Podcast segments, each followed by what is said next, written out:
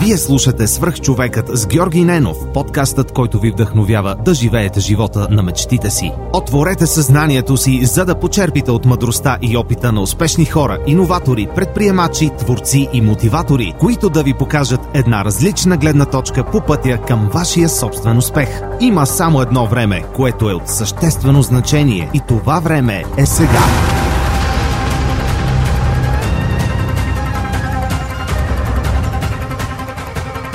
Този епизод достига до вас благодарение на TELUS International Europe. Интересното около тях в момента е, че за седма поредна година те стартират благотворителната инициатива TELUS Дни на подкрепа, в която традиционно се включват не само служители на компанията, а и техните роднини и близки.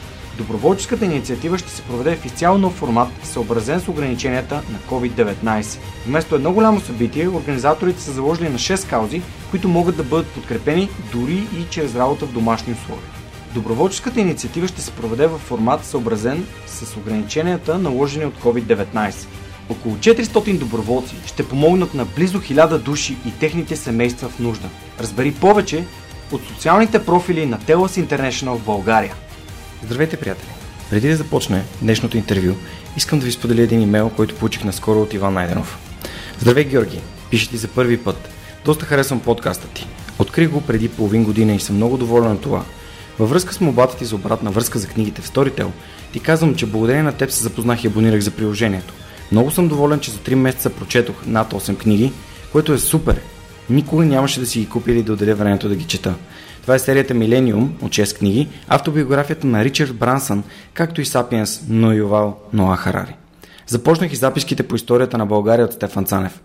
Сапиенс ти го препоръчвам, ако не си го чел.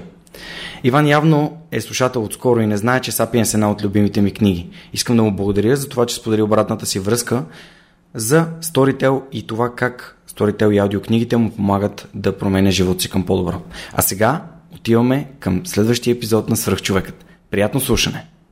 Здравейте, вие сте с Свръхчовека с Георги Ненов. Днес имам удоволствие да ви представя Веско Колев, вице-президент на глобалния бизнес за продукти за разработчици в Прогрес. Веско, благодаря, че приема моята покана. Ето, случват се и такива неща. За жалост, записваме епизода за втори път. И това е втория епизод от, от началото на подкаста, който записвам за втори път. А, но се случват а, такива технически проблеми а, при всички проекти и свърх човека на изключение. Благодаря, че отново приема моята покана. Абсолютно, няма никакъв проблем. А, ти си родом от Търново. Всъщност се оказа, че ПМГ-то в Търново е инкубатор на свръхчовеци. И Бождар Бацов, и Светлин Аков, и Калин Василев са възпитаници на тази, тази гимназия. Моля те, разкажи ми малко повече за това как всъщност ти се озовава в нея и това влечение към компютрите от кога да, от кога датира. така, как, как започна да занимавам с компютри? Първо исках да стана футболист. Това е, това е а, моята история. Много тренирах, Ходих на училище, примерно до обяд, след обяд домашни и след това тренировки. Живота ми беше футбол. В един момент обаче, как се случва в живота, се контузих и а, това възпрепятстваше моето, мо, моята игра за около година. И в същия този период горе-долу а, трябваше да стоя и да гледам от а, прозореца как другите играят и беше много, много, много тежко за мен. А, на колко години беше? Честно да ти кажа, не мога да, не мога да кажа точно на колко съм бил. А, може би съм бил 5-6 клас, нещо такова. А, и тогава баща ми един ден а, беше донесъл един компютър, който изглеждаше доста архаично, дори за времето си. А, може би е било към 97, 8, 9 година, някъде там. Или 2000 някоя. Не знам. И общо взето тогава той донесе един компютър правец 8, който, на който играеше. Буквално той го беше сложил на масата в кухнята. И тогава доста интересно ми стана. Запалих се, нямаше какво друго да правя. Имаше едни книги за програмиране, които са точно за този модел компютър правят 8, които бях вкъщи от много време. почна да ги чета, почна да пробвам да програмирам някакви неща. Никога не ме е влечал да играя електронни игри. М. За съжаление, в някакъв смисъл.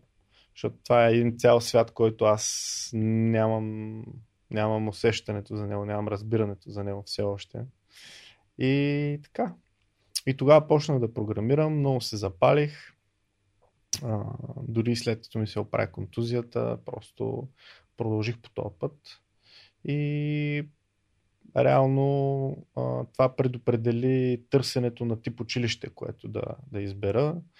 Математическата гимназия беше едно от два или три варианта, в които имаше специалности свързани с компютри, но беше най-директно свързана с информатиката, а не да речем с главенето на компютри.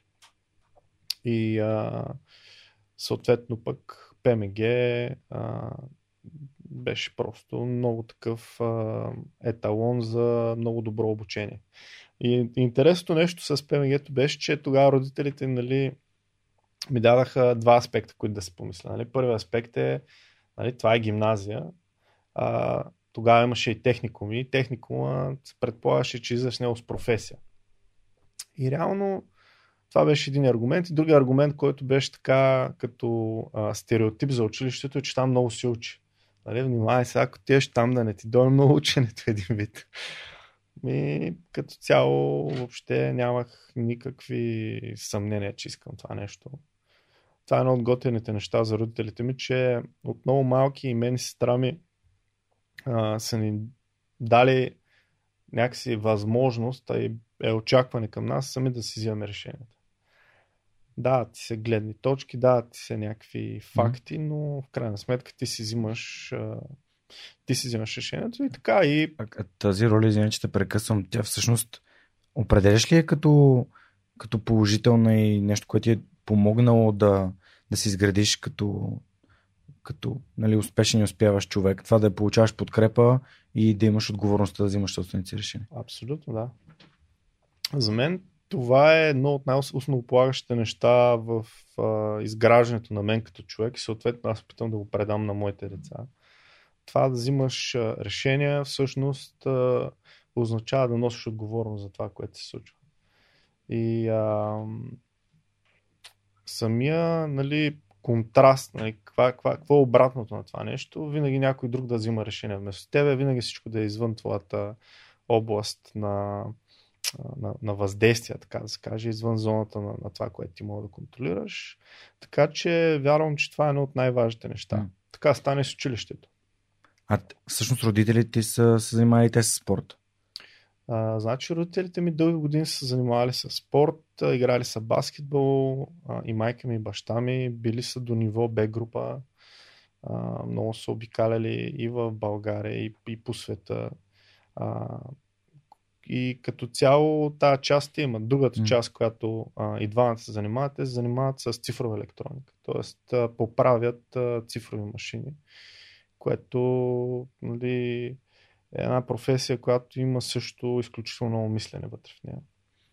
Добре, но Че, всъщност когато хората имат а, така а, основи в спорта, това изгражда доста дисциплина. Мислиш ли, че дисциплината, която си изградил в футбола, защото 5-6 клас, това значи поне 6-7 години тренировки. Нали? Почва се, може би, от първи клас тренировки. Това дало ли ти е или ти е, така, или ти е взело от времето за игра? Ами, тук, тук, тук пак нали, опираме до това как, как, как се случват тия неща. Те се случват нещо, защото някой ми ги е наложил, защото аз съм ги искал. Мгм. И дори да е имало, нали, а, как да кажа, а, постановка такава, която се прави в ситуацията, така че аз да съм потикнат да взема това решение, факт е, че аз го приемам, че аз съм го взел. А, аз съм се занимавал не само с футбол, свирил съм на кордеон, играл съм народни танци, ходил съм на английски и общо взето тия неща във всеки един от моментите просто аз съм ги избирал. И да речем как стана тази работа с акордеона. Бяхме на село, дядо ми, нали, Бог да го прости, имаше много а, музикални инструменти. Цигулка, трумпет, акордеон. И от всичките неща, нали, да извади звук най-лесно е от акордеон, така- се каже, без подготовка. И много се запалих по това и исках да свиря. Винаги музиката е играла много голяма част от живота ми. Та дисциплината е много, много, много важно нещо. То може би това е едно от основните неща, които а, нали, според мен са, са ми помогнали в някакъв смисъл да, да върва напред, защото ако трябва да сме честни, нямам някакъв много голям талант за каквото и да е. Всичко почти в живота ми се е случвало много, много, с много, много труд. И единственият начин нали, това да го постигне човек е като става днес и почва от начало. И бута, и вкарва усилия и така нататък. В много ситуации ми се е налагал да вкарам 3-4 пъти повече усилия, отколкото много други хора нали, около мен. Да, спорта много помага. Супер. Тоест да не се отказваш. Да не се отказваш, да отчиташ малките стъпки напред, защото нали, има едно клише, което не случайно е клише, че а, как беше, всяко едно голямо пътуване започва с няколко малки стъпки. Нали? И като цяло майка ми е много голям а, а, много голям а, много е много е спомогнала за това да не се отказвам. Може би ще стане по-натам а, дума в разговора, но като цяло тя е много така а, човек, който също е бил в много такива ситуации, в които е трябвало да не се отказва. Mm. Тя примерно работи професия, която е доминирана от мъже. И съответно, колкото и да си добър, трябва да преодолеш нали, много такива стереотипи и така нататък, което ако човек се отказва, нямаше да е. Нека си усещам, усещам как не, майка ти е била много силен пример за това. Абсолютно, да. Майка ми, баща ми и сестра ми са изиграли много голяма роля в живота ми.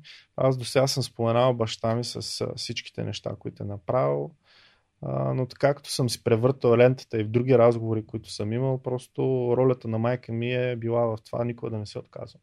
Никога. Смисъл ставаш, има един човек на света, който безкрайно вярва в тебе и това нещо ти дава сила. Mm. И продължаваш. Супер. Добре, ти попадаш в ПМГ Васил Друме в Търново да. а, и ти, ти такъв предишния ни разговор се самоопредели, как той преди малко каза, като не най-талантливия. Абсолютно. И започваш да, да учиш и да се учиш да, да програмираш. Mm-hmm. А, последствие, още докато си ученик, намираш и първата си работа. Mm-hmm. Разкажи ми малко повече за това как всъщност откри първата си работа. Ами, първата работа как, как, как се случи, а, нали, първо... Първото IT свързана да, работа, да, нали? Защото и аз съм работил на склад и някакви такива. Да, да. Всички май сме го правили това като деца. Ами аз не съм. И бях на косъм. Значи, а, това, което се случи е, че имаше, а, имаше план лятото от училище да ходим на бригада mm. в Германия за бране на ягоди. Като нали, както могат хората се досетят, целта на това нещо в никакъв случай не е била да, как да кажа, да се любуваме на брането на германски ягоди, а по-скоро е била да видим малко свят, ако може, и да изкараме малко пари. И интересното беше, че това беше привилегия уж само на хората, които имат висок успех. Което е много интересно, защото в крайна сметка това, примерно, дали можеш или не мога да береш ягодите. Едното е интелектуален труд, другото е физически. Да. И това, което се случи е, че много трябваше да убеждавам нашите за това. Те не бяха много съгласни. В крайна сметка, нали, както ви казах, те си казват мнението, ама толерират, толерират в някакъв смисъл и решения, които смятат за грешни. И така се случи, че самото ходене не стана по някаква причина хората, които а, очакват нали, тези ученици или студенти, са казали, че няма да има такова нещо тази година. И съответно, това пък беше нали, голямо разочарование, защото аз тък му очаквах нещо да се случи това лято. И тогава баща ми по някакъв начин през някакъв негов колега намери някаква фирма, която просто каза отиде там на интервю и виждали, може по някакъв начин да те вземат и да нещо като ставаш работа, не знам. И отидох на такова интервю и хората бяха много такива добронамерени. А, дадаха ми една задача и казаха, ако направиш тази задача, ще дадем еди колко си пари и след това ще говорим дали ще продължиш. И Задачата беше а, да направя най- най-общо казано един инсталатор за приложенията, които те правят. Те правят а, економически софтуер, Каква е компанията? IBS. А, та, тази компания ми даде възможност нали, да, да пробвам. И а, този инсталатор, нали, той, той сам по себе си, а, защо го споменавам? Защото аз тогава не бях правил нито една програма, която да има а, нали, интерфейс, различен от а, как, кажа, конзолен интерфейс. А, беше много интересно. Другия интересен фактор беше, че точно тогава правихме ремонт вкъщи. Ремонт стил, всичко е взривено. И буквално на елони навсякъде е ужас. И, и, и, и тогава имаше много такъв епичен момент, в който нали, аз стоя в един ъгъл на тази цялата идилия, а, едно малко бюроце масичка с компютър, защото тогава нямах лаптоп, нали, истински компютър, а, който а, докато работят майсторите отстрани, аз се опитвах да вляза в този един месец да направя тази програма. Нали? И, и така. И в крайна сметка, след този един месец успях да я направя. Как, как я бях направил, то е ясно, че беше ужас. Но работеше. което, което беше плюс. А, хората нали, оцениха тая, тая работа и като цяло ме нееха. И оттам нататък аз имам възможност да бъда пълноправен член на, на обществото, като успях да си изкарвам сам пари, успях да се развивам и така. Колко години работи там? В смисъл, по кое време случи това и колко време прекара работейки и ходейки на училище? И мисля, че беше към между 10 и 11 клас. Mm. Почти две години си, си работил докато. Почти две години. Буквално две и повече години изкарах там. А, като а, на втория, третия месец а, сестра ми прати още една обява, която беше за, за работа, която звучеше също много интересно. Тя звучеше малко така а, sci-fi, а, мобилни приложения, машинен превод, такъв тип приложения 2005 година, не знам, много, много давна. Тогава не е имал iPhone. Нали, сега ако ви каже, примерно, представете си в Китай, снимате един билборд на китайски и то ви го превежда, ще кажеш нормално, само че 2005 година мобилен телефон да прави снимки, нали, които пък да пращат нещо някъде, беше както е SpaceX в момента, да речем. Mm-hmm. Така звучеше. Поздрави за нашите приятели от Имага. Абсолютно, да. Жор Кадрев ми е гостувал и скоро се надяваме с Георги Костадинов да направим. А, абсолютно, да. Страшни пичове сте. Аз не ги познавам лично, но много им се радвам на успехите. Ще ви запозная. За мен ще е чест привилегия. Жорката е страхотен. Ходим даже на джуджицу заедно. Но... Да. Той изглежда здрав, между другото. Да, да. Даже между другото на TEDx Русе бяхме заедно. Той също беше лектор на, на събитието. И а, той е русенец. И той е друг, един друг инкубатор. Мега е баба Тонка в Русе. Mm-hmm. А, там са доста също от гостите на свръх човека. А Жорката занимава с това от няколко години и той си е доста така активен. Mm-hmm. Той е вегетарианец, той даже е веган. Всъщност не знам дали знаеш. И да, много е много, много интересна неговата история. Ако не сте слушали епизода с Георги Къдрев от Имага, а, направете го. А, със сигурност е един от хората, които наистина се възхищавам за, за, за това, че примерно компанията, която той е създала е топ 3 в света за такъв тип а, използване на а, AI за разпознаване на изображения. Да, да, да. Значи това, което, това, което те правят, аз, аз, аз ги знам още горе-долу, от когато почваха. Mm-hmm. Защото а, мисля, че Васил от Телерик mm-hmm. много отрано работят с него под някаква форма. И още от дните на Телерик съм ги гледал. Това, което мисля, че, е, че правят е а, да разпознават какво има на една картинка. Точно така. И има много интересни приложения. Примерно билки, всякакви неща, които могат да си снимаш. Mm-hmm. И така. Какви заводи има. Но да, както и да е, едно, едно лирично отклонение. Да. А, всъщност ти, то доколкото си спомням, май той е завършил в FMI. Ам, не съм сигурен дали е технически или в FMI, защото си спомням за една програма за предприемачество, която той води.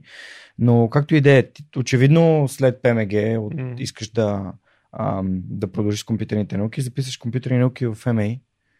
Приемате. Да, беше както влизането ми в ПМГ, така и влизането ми в ФМИ беше следствие на много допълнителен труд. Защото, нали, когато влизаш в ПМГ, състезаваш цялата област. И Най-добрите деца. 26, 26 човека влизат в тази специалност и в тази специалност беше най-високия бал. Също нещо се повтори с специалността компютърни науки, само че там състезаваш цялата държава. Нали? И там също беше най-високия бал. И, и така, това ми беше много голяма мечта. Нали? Аз това, което не ти казах, може би е, че а, като част от а, моето развитие в гимназията, много исках да ходя на олимпиади. И по информатика, програмиране. И на тези олимпиади почти нямаше как да вляза, просто защото, как ти казах, не бях сред най-добрите, нали, говорите в началото. И след това, за да мога да отида, трябваше да помоля родителите ми да ми платят това mm-hmm. ходене, трябваше по някакъв начин да се разбере с хората, които пак пускат децата на такива олимпиади, защото пак там има престиж на гимназията. Нали? И сега да. И а, въпреки всичко успях да ходя на ти олимпиади и на ти олимпиади, защото... А защо е било важно за тебе да ходиш при условие, че нали, не си постигал високи резултати? Това ми е интересно. Еми, какво да ти кажа, ако, ако никога не пробваш, няма да знаеш какво е нивото, което трябва да достигнеш. Са, нали, аз тия всичките неща и казвам, но това, което не съм ти казал до сега е, че примерно съм ти казал как ходех, как ходех, какво правих лятото. Значи лятото отивах, имах две неща, които правя. Едното е хора на сел с компютъра си, при баба ми, и с една така книга за алгоритми, защото тогава не беше много лесно да си намериш материали. Имах няколко книги и общо взето по цял ден програмирах. Програмирах. Дървета, графи, нали? хората, които се занимават с програмиране, разбират какво е това нещо. От сутрин до вечер. Станали 5 часа, хапвам и отивам да игра футбол. Това ми беше ходенето при баба ми. Ходенето на море какво беше? Там нямах възможност да се занеса компютъра, нали? защото ние тук говорим, пак не говорим за лаптоп, говорим за компютър. Mm-hmm. На море как беше схемата? Другите, докато си почиват на обяд, аз чета алгоритми по цял ден. Мисъл, плаш, алгоритми, плаш. Това ми е било Ежедневие. Ежедневието. И това съм го правил с зверско желание. Те нашите даже по едно време почнаха така леко да се притесняват, защото нали, мисъл, море, книга за алгоритми, нали, както и да е. Добре, ама всъщност програмирането е нещо, което ти докато не го нали, създадеш този продукт, uh-huh. софтуерния, ти не знаеш какво е. Uh-huh. какво те влюби толкова много, че да... Нали, аз ти, това, което ти казваш, аз съм го прекарвал приедно в, yeah. в цъкане. Нали, на... И, и там имаш някаква, някаква цел, някаква мисия минаш, някакъв отбор, правиш нещо. Но когато не виждаш какъв е резултата, mm. А, как, как усещаш развитието и прогрес? Ами, по принцип, програмирането, а, нали, той има много различни а, неща, които мога да изпрограмираш. Не мога да изпрограмираш един алгоритъм, мога да изпрограмираш една, едно визуално приложение. То може да бъде много просто и много сложно. Но усещането, когато човек програмира и съм сигурен, че програмистите ще веднага ще, смисъл, ще съгласни с това, което ще кажа, е, че то, то постоянно дава усещане за, а, за това, че си направил нещо. Може да е много малко днес, но ти имаш резултат. Представи си го като строене на сграда. Нали? Сградата има много части. Днес, примерно, сме направили и хола. Или сме направили тази стена от хола и виждаш резултат. Не е да не виждаш резултат. Значи, а, тогава, когато, нали, ти дам пример, тогава, когато съм писал такива състезателни задачи, тогава какво представлява, какво представлява нали, това, което правиш?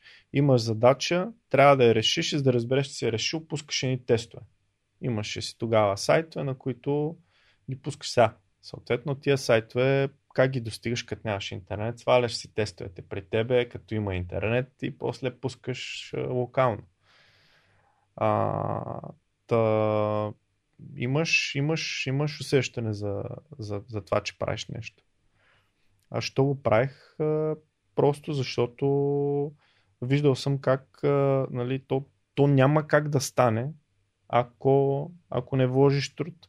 Отчитал съм и причината защо други хора са били по, по-напред. Нали. Някои са имали талант, други, и мисля, че е много по-съществено нали, погледнато през сегашната перспектива, други са имали достъп до учители, които са ги хванали и са им помагали много. А, и всъщност това беше причината, поради която ходех на Олимпиади, за да мога да се докосна до, до нивото, което трябва да стигне. И там видях а, а, един от основните а, двигатели на, на, на, на Олимпиадите в България, Красимир Манев.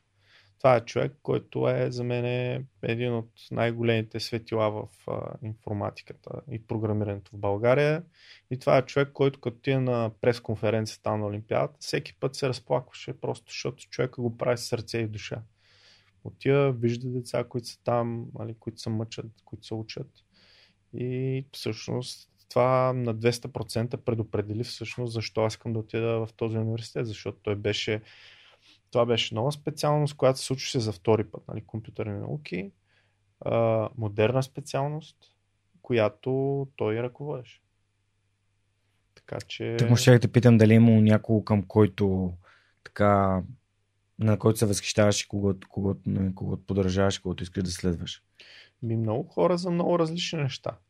А, значи това, което се случи а, в, а, в университета, там имаше целият целият, а, нали, цялата съвкупност преподаватели, които бяха в тази специалност, аз нямам нито един преподавател, който да каже, че не беше топ.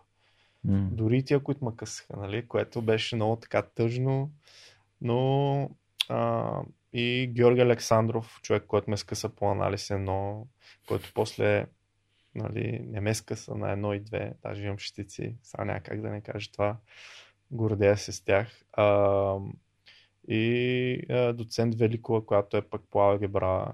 Сега да не ги изборявам всичките, нали, но адски добър, добър, добра съвкупност преподаватели. Просто стига да, стига да знаеш, колкото повече знаеш, толкова повече мога да научиш. Защото знаеш за какво се ползват тия неща, слушаш внимателно, нали, научаваш повече, повече от базата. Това може ли да е общо валидно правило? Колкото повече знаеш, толкова повече можеш да научиш. Според мен да. В, в място, където има хора, които със сигурност знаят повече от теб, нали? mm. защото ако не знаят, няма как да научиш. Но в това място, където хората знаят много, а, можеш да задаваш и по-големи въпроси, можеш да чуеш и неща, които те ги казват, ама ако нямаш опита, няма да ги чуеш. Така че определено, определено е вярно за мен. А как можеш да се ориентираш дали мястото, на което си паднал е място, което искаш да бъдеш? Защото някои от гостите на свърх човек са споделили, че университетът им е дал предимно среда, не толкова знания. Да. Включително Бацов. Да, да. Ами, то, то, то е това. В смисъл, те знанията няма, няма, глед, те нещата са свързани. Нали, ние, ние трябва да отчетем, че тук има една имплицитна връзка. Значи, ако няма качествени хора, които да отидат да учат там, няма да има качествени преподаватели.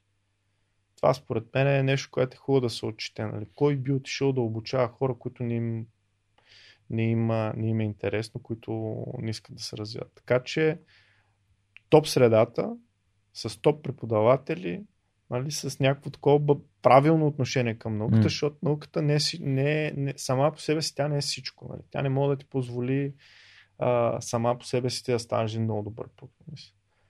Нали. Но а, тя е много основополагаща, ти развие мисленето, да не се, да не се страхуваш от сложни нерешени проблеми. Защото, нали, както то, то може би е очевидно, но едно е да напишеш една програма с пет копчета, които почти нищо не правят. Друго е да напишеш примерно софтуер, който управлява марсохода. Нали? В смисъл има някаква разлика. Нали? Едното трябва да мога да ползва колкото си искаш памет, другото не мога да ползва памет. Едното трябва да комуникира в, а, на, на Земята, другото трябва да комуникира с много малка такава струйка от данни. Така че много зависи. Mm-hmm. Супер. А всъщност, след като напускаш Търново, идваш в София да учиш, а, колко време ти отнема за да си намериш първата работа и с какво се захващаш? Значи, първата работа на теория аз опитах а, тази а, втората работа, която ми е от Търново, която е с машинния превод и с мобилните приложения, mm-hmm. да я запазя. Само, че от дистанция много не се получи. И съответно а, там, там за мен се получи много голям контраст, в който нали, няколко години съм си изкарвал сам прехраната и съм бил нали, независим. А, и идвам тук, където живея в едни нали, много особени условия, студентски град, А, Доста мекичко го каза. Да. А, да живее в едни особени условия, в които а, трябва по някакъв начин да, да, да, да, да, да преживявам, да уча, без нали, да имам а, възможност да си карам пари. И съответно, първия семестър а, го вложих в това. Аз записах един курс, който беше за много по-напреднали, като години, който беше а, курс по .NET. Тогава Наков и, и още десетина човека го водиха. Записах се на този курс. Благодаря им, че ме приеха тогава, защото не беше типично първи курс човек да ходи на точно това нещо. И това ми позволи нали, в тия там колкото месеци се получават, там половин, половин, половин година, да имам фокус, ставам, отивам, действам, прибирам се и така. И накрая на този курс просто вече стигна до момента, в който аз просто нямаш как да живея по този начин. За чисто психически не издържах на това да, да живея в тия ограничения. Нали, знаеш, когато си стигнал едно ниво на свобода, която после я нямаш, става много по-трудно, отколкото ако никой не си е имал. И тогава почна да си търся работа. Отидох на едно интервю, което беше на човек, който за, на една от фирмите, които а, а, водеха курса там. Mm-hmm. Имаха представител. Съответно, това интервю не ме взеха. А, фирмата, между другото, SkyTC и днес мога да кажа с голямо удоволствие, че познавам с а, а, Нина, която е менеджинг партнер там ние не ми е гостува. Със сигурност, да. Тя е страхотна също. Да. Между другото, даже една от техниката ни е подарък от тях, с която снимаме в момента, за което сме им благодарни и много признателни. За Абсолютно, да. Та, тогава не ме взеха. Нина. И съответно отидох на второ интервю, малко по-късно, на друга фирма, която пак беше представена с лектори в този курс. И там пък ме взеха. И така започна пътя. Ти си търсил .NET работа. Да. Да, да, да кажем. Да, а между другото, питам те, защото а, един от въпросите, които съм си подготвил е как един така, IT специалист в момента си търси работа. Mm-hmm. И всъщност как ти си търсил работа от хората, които са идвали и ти си mm-hmm. виждал, че са читави, знаещи и съответно си търсил работа при, при, в техните компании. Mm-hmm. Тоест, как си търсили хората? Как не, ами не, ти, ти така си търсил, но в момента как хората си търсят работа като IT специалисти, като джуниор IT специалисти? Mm-hmm.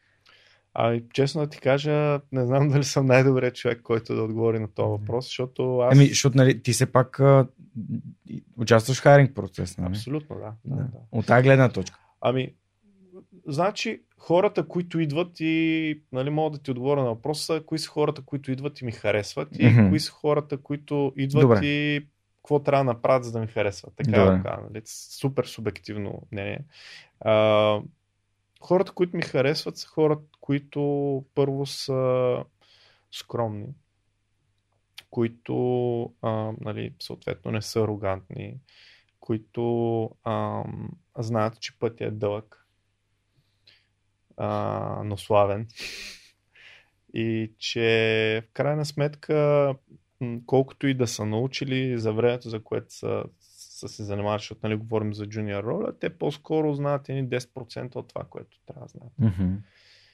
И това са 10 нали, процента, които просто им дават възможност да дойдат на това интервю. И гледам първо какъв им е майндсета. Дали, дали са хора, които са готови да, да вкарат ефорт, да, mm. да, да, да, да искат да се научат много, а, дали четат, така нататък гледам и на какво ниво е мисленето. А, много хора, много хора, нали, не съм сигурен, че разбират какво означава experience, нали, и за какво се ползва. Дефиницията, която на мен ми върши работа като ментал модел е следната. Нали. Ако правиш една година нещо, а, нали, някакви неща и после ги повториш 10 години, за мен ти имаш една година опит. Просто защото си научил едно нещо и си го повтарял. И всъщност смисъл на опита, нали, на, на, на, на експириенса като цяло не е да те наемем за това, което можеш да правиш, а те наемем за това, което не си правил. Защото в крайна сметка решените задачи не са най-трудните. Та, С други думи казано, гледам, гледам и в крайна сметка хората как се справят в задачи, които не са решавали, как разсъждават, как подхождат. И, и гледам дали са такива позитивни, дали са бодри, дали са енергични, защото за мен, за мен е много важно, а, като работа с някой, да, да е приятно. М. Никога не съм тръгвал да решавам някакви задачи, които са елементарни. На мен това, което ме а, вдъхновява е по-скоро неща, които са почти нерешими, които са неправени, ако щеш, а, непостигани.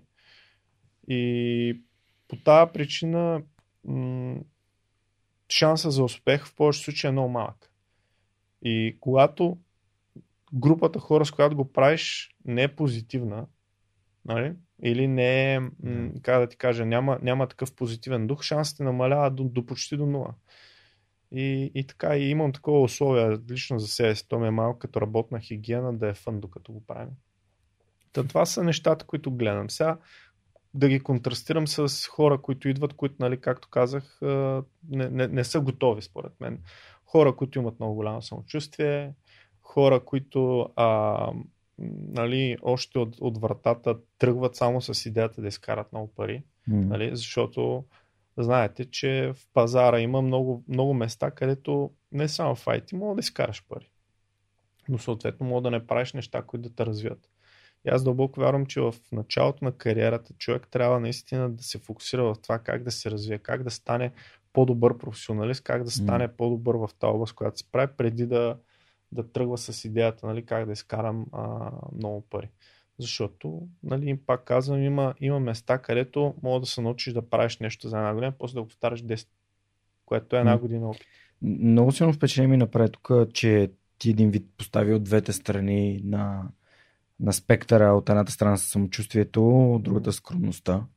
Ам, всъщност, подозирам, че самочувствие и арогантност не, е не са едно и също нещо за тебе. М, Има разлика. Има, да. А, как би определил това? Защото в началото на свърхчовека много често задавах въпроса колко важно за тебе е увереността в собствените способности. И ти къде би сложил чертата и границата на това колко е здравословно да кажеш аз мога, аз ще се справя а, и аз съм супер, нали, аз съм велик. Ами, според мен е, ра- разликата, разликата идва от това, кое, кое, а, кое е нещо, с което се хвалиш. Okay. така да се каже. Или кое, кое е нещо, което а, възхваляваш. нали.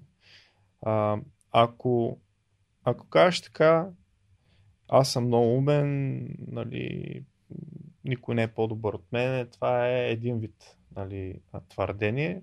Друг вид твърдение е да кажеш, много съм работлив и не се отказвам лесно.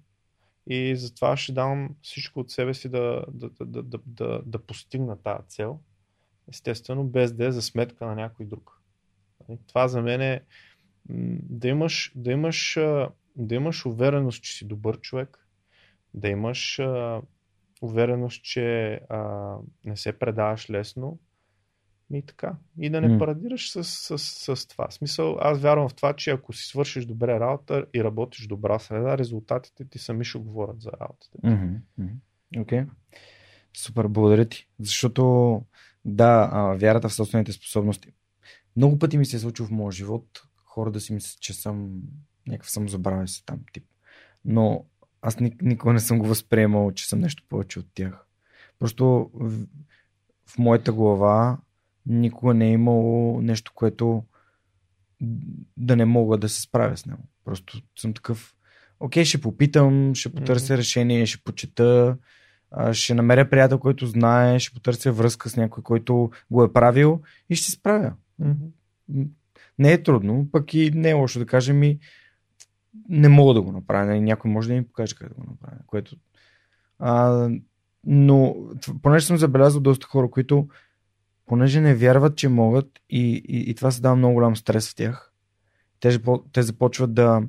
И това, това се прраства в притеснение, което по всякакъв начин им пречи и не само в професионален план. Мгм.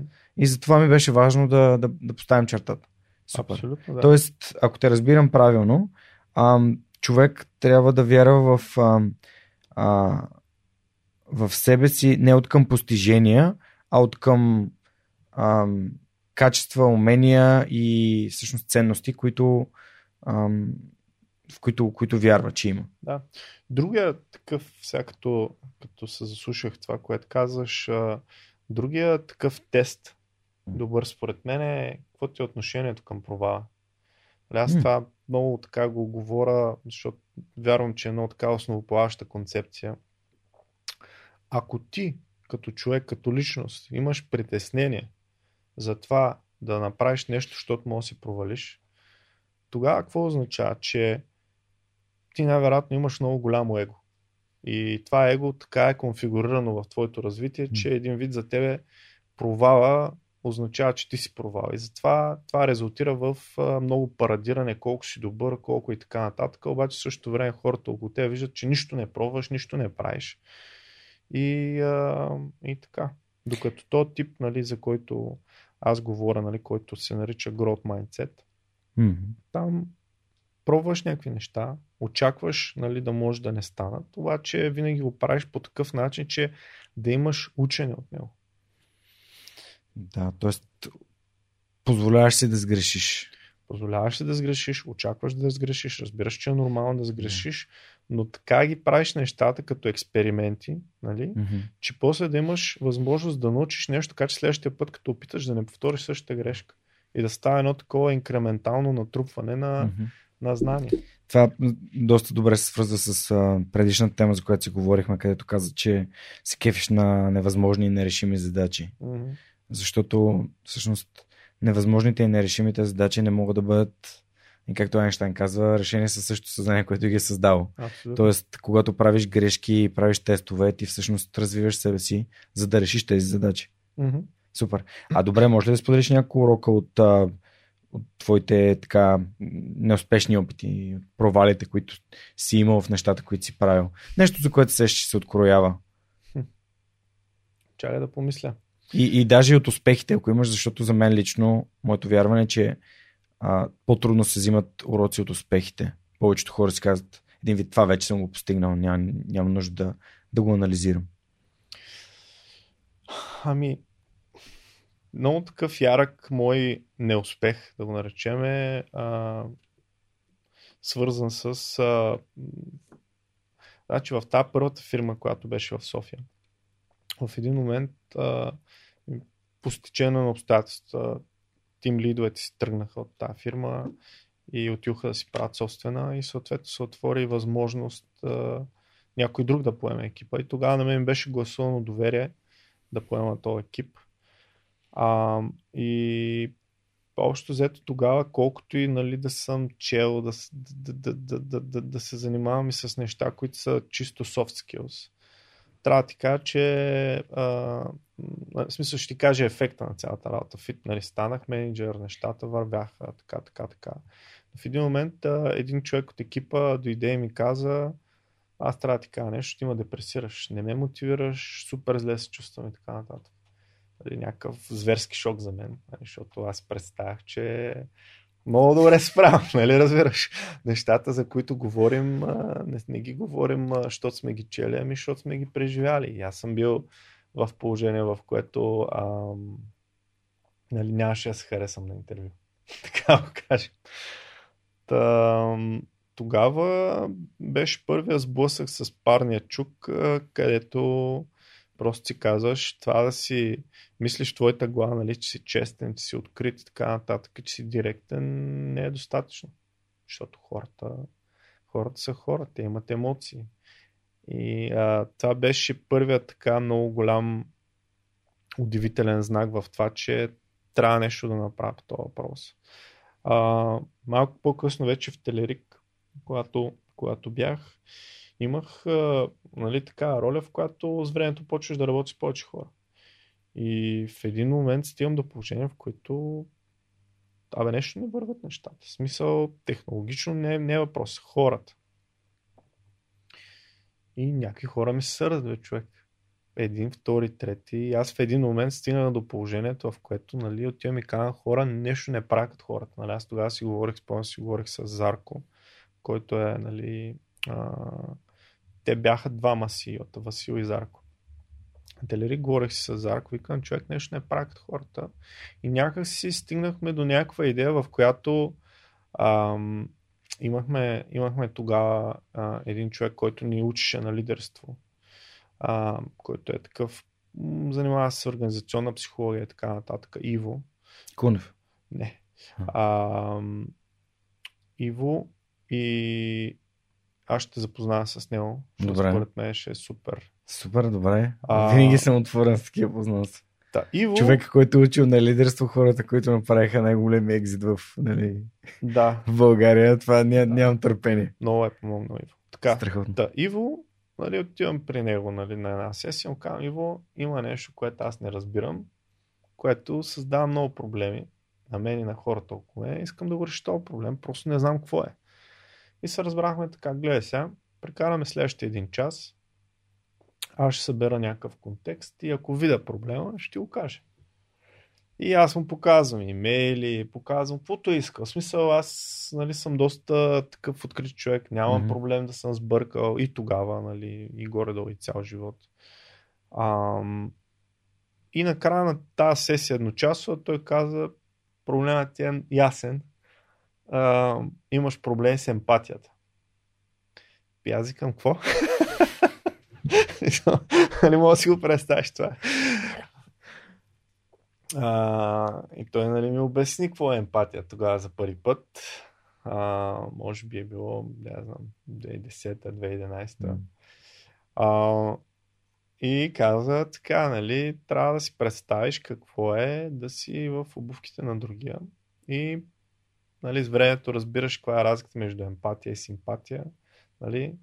Това, че разбирам как се чувстваш, не означава, че трябва да съм съгласен нали, с това как се чувстваш и така. Та, това нещо пък резултира в а, един 6, 6 сесии, може би на една-две седмици, в които работихме по този въпрос. Където цялата цел е да разбереш по-добре какво е това. Нали, ти няма да го решиш за тия 6 пъти. В смисъл да са 6 пъти, за да не се престрастите към това нещо. Нали? Това беше гайданса на Иво. И, а, и така, минах тия 6 пъти, горе-долу разбрах за какво става дума и М. оттам нататък зверски много съм а, инвестирал в това да разбера как тик-такат хората. Колко е важна тази емпатия? Мисля, след като теб ти е пило такова липсващо парченце. Ами, виж човек, значи емпатията е едно от нещата, които те са като, като върха на айсберга. Ти за да мога да проявиш емпатия към някой, по принцип, ти трябва да се научиш много, много неща покрай това. Нали? Как човек ти реагира по някакъв начин. Мгм. Първо ти трябва да го четеш, нали? защото аз съм бил, тотално ги игнорирам. Казвам, нали, ние тук сме професионалисти, емоциите са за извън тук и така нататък. Разбираш, мисля, аз съм бил програмист много дълго време, човек. И, а, и така, и има много неща. Как да извлечеш информация? Първо, как, как да видиш, че има някаква емоция. След това да, раз, да имаш някакъв ментал модел как работят емоциите. Нали, че има нещо, което се случва, след това то резултира в някаква емоция, после разбираш какво, какво всъщност, как стават тия две неща. Нали. Стигаш до това да знаеш, че по средата има някаква дупка, която всъщност е историята, която хората си разказали за това. Нали. Мисля, ти може да си направил нещо си намерения, хората са предизвикали някаква яростна емоция, по средата просто да стои някаква друга интерпретация на твоите намерения. А, след това идва negotiation. Нали, като виж такава ситуация, как да изговориш разговора по такъв начин, че да не се замете под килима. Нали, примерно, е сега да речем, ако ти каже нещо, което зверски да те изнерви, аз мога да те видя, нали, да те усетиш, защото имам тази сензитивност вече. Ти поне с професионалист ще направиш всичко възможно нали, да, Да не разбереш. да го потиснеш това нещо. Само, че тогава въпросът е как аз да направя така, че това нещо да не го изтървем, защото изтървем ли го, това нещо става дискасабъл. Обаче има една дупчица вече между нашите отношения, които Мгм. ако не ги адресираш, ти. И сега, примерно, трябва да имаш... Мо- Да, кажи. Да, мога да ти дам пример а, във връзка с това, което ти ми казваш, във връзка с а, първия опит да запишем подкаста. Мгм. И в момента, в който монката ми се обади каза, бе, тук нали, на 40 минути е спрял записа. И аз казах, окей, сега директно трябва да се обади на Веско и да му кажеш сега, не утре, не в други ден, не в по-други ден, не той да очаква, че пускаме епизода и да му се обади след две седмици да му каже, бе, виж какво, просто да му се обади сега, веднага днеска и да му каже как стоят нещата. И а, това първо ме а, предотвратява възможността да се натрупват очаквания или да се отваря някакъв такъв нали, а, защото ти си, ти си потопен в твоите задачи, вече трябва наново да отваряме пространство, което си говорим. И а, всъщност това е един от моите начини да, да, се, да се работи с такива трудни разговори. Не, за да не се индискасабъл. Просто правиш го веднага. Казваш, окей, mm-hmm. това нещо трябва да го направя сега. Няма най-голямата жаба, ако си чел на Брайан Трейси. Понеже и, и не там ще отидем, ти, ти загадна, че психолог, човешката психология ти е станала много интересна. Mm-hmm. А, най-голямата жаба е изяждаш сега веднага, дигаш телефона и казваш здравей, Еми това... Имаме този проблем. Това, това реално е най-доброто нещо, което мога да направиш в тази ситуация. Нали? Тя е станала. Нали? Ето, станала е така, че записът се е прецакал. Mm. Да не, next best thing е да се обадиш да кажеш това се случи, съжалявам, не е било нарочно или дори нарочно беше, ядосах се се тая, но има, има, има, има, има варианти да, да, да, да се извиниш. Да. Добре, а много, много интересно, всъщност ти тук вече заговори за, за телерик и за прогрес. Mm. Ам, Всъщност, как попадна в Телерик? Да. Ами, като цяло, когато работиш в .NET света и тогава и сега, Телерик няма как да не ти е на... в полезрението. И за мен не е било толкова въпрос дали, а кога.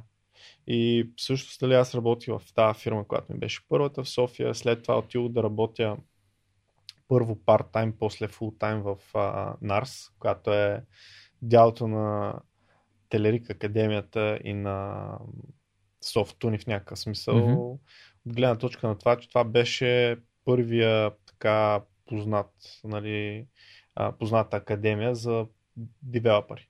Значи, Национална академия по разработка на софтуер, тази, която я направиха Наков и още няколко негови партньора. И аз работих там и когато 2009 нали, удари кризата, а, стана така, че .NET екипа просто нямаше как да продължи да работи в, в тази фирма, която беше, защото модела там беше много готин. А, защо готин? Защото от една страна нали, си лектор и обучаваш хора, от друга страна през останалото време правиш аутсорсинг. Тоест практикуваш това, което правиш, а не нали, само да преподаваш. И а, тогава удари кризата, имахме възможност с Наков, аз и още няколко човека, които бяхме в Дотнет екипа, да отидем на интервю в Телерик. Отюхме и така отюх на интервю. Къде беше на интервюто? На интервюто бяха, нали, аз като отюх там бяха много хора. В смисъл, мисля, че бяха 6-7 човека. Всичките изглеждаха Люби, много нали, нормални. Любима история ми е това. Ама сериозни, да. Почва интервюто, всичко точно, по едно време на 15-та минута влиза някакъв човек там, нали, извинявайте, тук ще вляза, в смисъл същия като другите и интервюто почна от начало. И тогава, нали, си казваш, добре, какво става сега тук, нали? И като цяло, нали, после това, което се оказа е, че на интервюто са ми били почти всички тим лидове на, много тим лидовете на, на Телерик. Тогава Телерик имаше много плоска структура. Значи тим лидове, под които стоят yeah, екипите и отгоре сте CEO-тата. Зверски плоска структура. Mm. И този човек, който е дошъл нали, на 15 минута, също се е Васил и той а, просто рестартира интервюто. И така, беше много интересно преживяване. Нямам търпение, Васко, също да ми гостува в подкаста. Има една оговорка, обаче при мен нищо не стана на секция, не всичко си идва от и знам, че той ще каже, когато е готов. И за Endeavor искам да го питам и за много неща. Пожелавам ти да дойде. Ще дойде. Няма, няма, няма как да не дойде. Сигурен съм, че ще дойде. Абсолютно. Рано или късно аз не бързам за никъде. Абсолютно. Всеки вторник епизодче. Да, и всъщност тогава те ти направиха оферта и те поканиха да работиш при тях. Тогава ми направиха оферта. Кой екип започна? Какво значи 2009 година на 16 ноември. Това ми беше първия ден на работа там. Mm. Тогава аз и а, един колега, Михаил Вълков, Mm-hmm. А, основахме един екип, на който той беше тим лид. Той беше един от най-синьор хората в, в Телерик. И създавахме а, създадахме екип, който трябваше да прави а, много яки неща. А, много прилича на Word и на Excel. Нали, нито аз, нито Мгм. той сме правили такива работи и беше супер фън. Спомням си, спомням си един ден. Значи, другото интересно тогава, което беше, а, започнахме в а, нали, стаята, в която бяхме в офиса. А, беше, Васил беше дошъл при нас. Това беше много типикъл, че Васил а, и Зарко и другите а, сядаха в различни моменти на различни места. Не бяха някъде там, нали, в облаците, в отделни 50-60 квадратови Кабинети. кабинети. Ами бяха при хората на критичните места. Значи Васил беше там, нали, ние двамата с Мишо бяхме там, Наков беше там и тогава имахме един HR, Христо Георгиев. А, общо взето бяхме три департамента и CEO-то. Нали? Беше много смешно. И тогава няма да забравя, когато почнахме нали, да правиме този продукт, който е като Word а, на тогавашната чистона технология Silverlight. Нали, ние с Мишо трябваше да направим, не може да представиш да пишеш и то да отива на новия ред и да има странички. Нали, може да си го представиш смисъл. А, и, и тогава първото нещо, което бяхме добутали е едни зелени странички, ама буквално е толкова малки Мгм. и пишем човек и то минава на следващия ред. Нали? И ние толкова много се изкефихме. Нали? И само Наков идва, идва и гледа какво се радва тя момчета, нали? Как? Дайте да видя аз, нали? Знаеш, типично неговия Да, по стил. Вика, на той ли се радва ти? Браво, на размаз. Много е забавен Наков. другото. да, Само да. хората са общали с него могат да, да Да, оценят неговия. И беше много фън. Страшен кодошли е, между другото. Много, да, да, да. Супер. Но, много интересно. Ти всъщност в момента водиш екип от към 150 човека. Между 150 и 200, да. Чека между 150 и 200, това са 25% разлика. Who cares? Мисъл, не, е- бройката не е важна, човек. Добре, а всъщност, а, тук съм си записал един много интересен въпрос. Какъв е рецепт, каква е рецепта за успех в ID сферата? А това CEO-то да е седнал в, на критичните точки и да, да бъде на разположение и да хората да се чувстват, че той ги води като е един от тях, а не като е отгоре и каза, айде, давайте.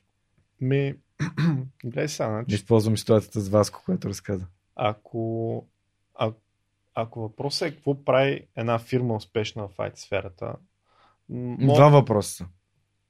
Добре. Едното ще е какво прави една фирма успешна, а другото ще е всъщност какво прави един човек успешен. В смисъл, да, като, като професионалист, като, като индивид. Да. Ами, според мен, какво прави една фирма успешна а, и какъв за мен е еталона на фирмите, които М. от сега нататък трябва да се създават.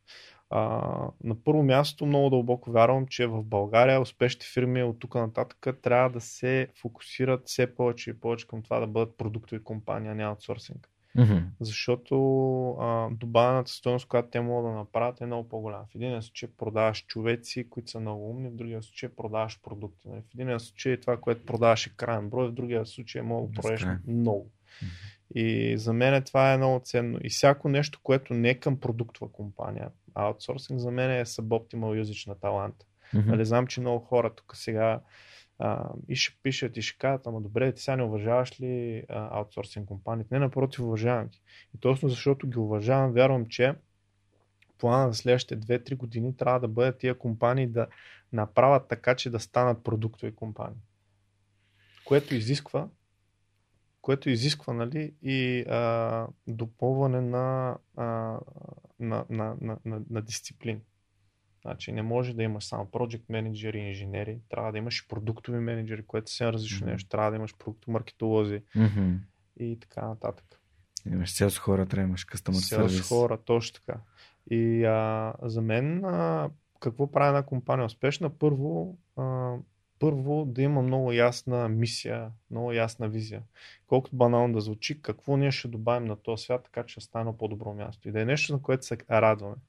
Примерно сега, а, ако да речем фирмата се занимава с а, ракети, нали? както е SpaceX да речем, ако тебе не ти дреме за ракети, човек, това е горе-долу, като мене, дете си купих слушалки Star Wars, нали? Ни- Никаква, никаква симпатия нямам към Star Wars, не мога да ги оценя. Тоест хубаво е хората да работят за, за неща, които а, наистина дълбоко се кефат. И като има такава мисия, ти човека мога да, да го видиш. Асоциираш ли се с това нещо или не се асоциираш? Това е най-основният, най-основния смисъл на, на, на това да имаш мисия. Освен, че знаеш какво правиш, да можеш да привлечеш хора, които им дреме за това.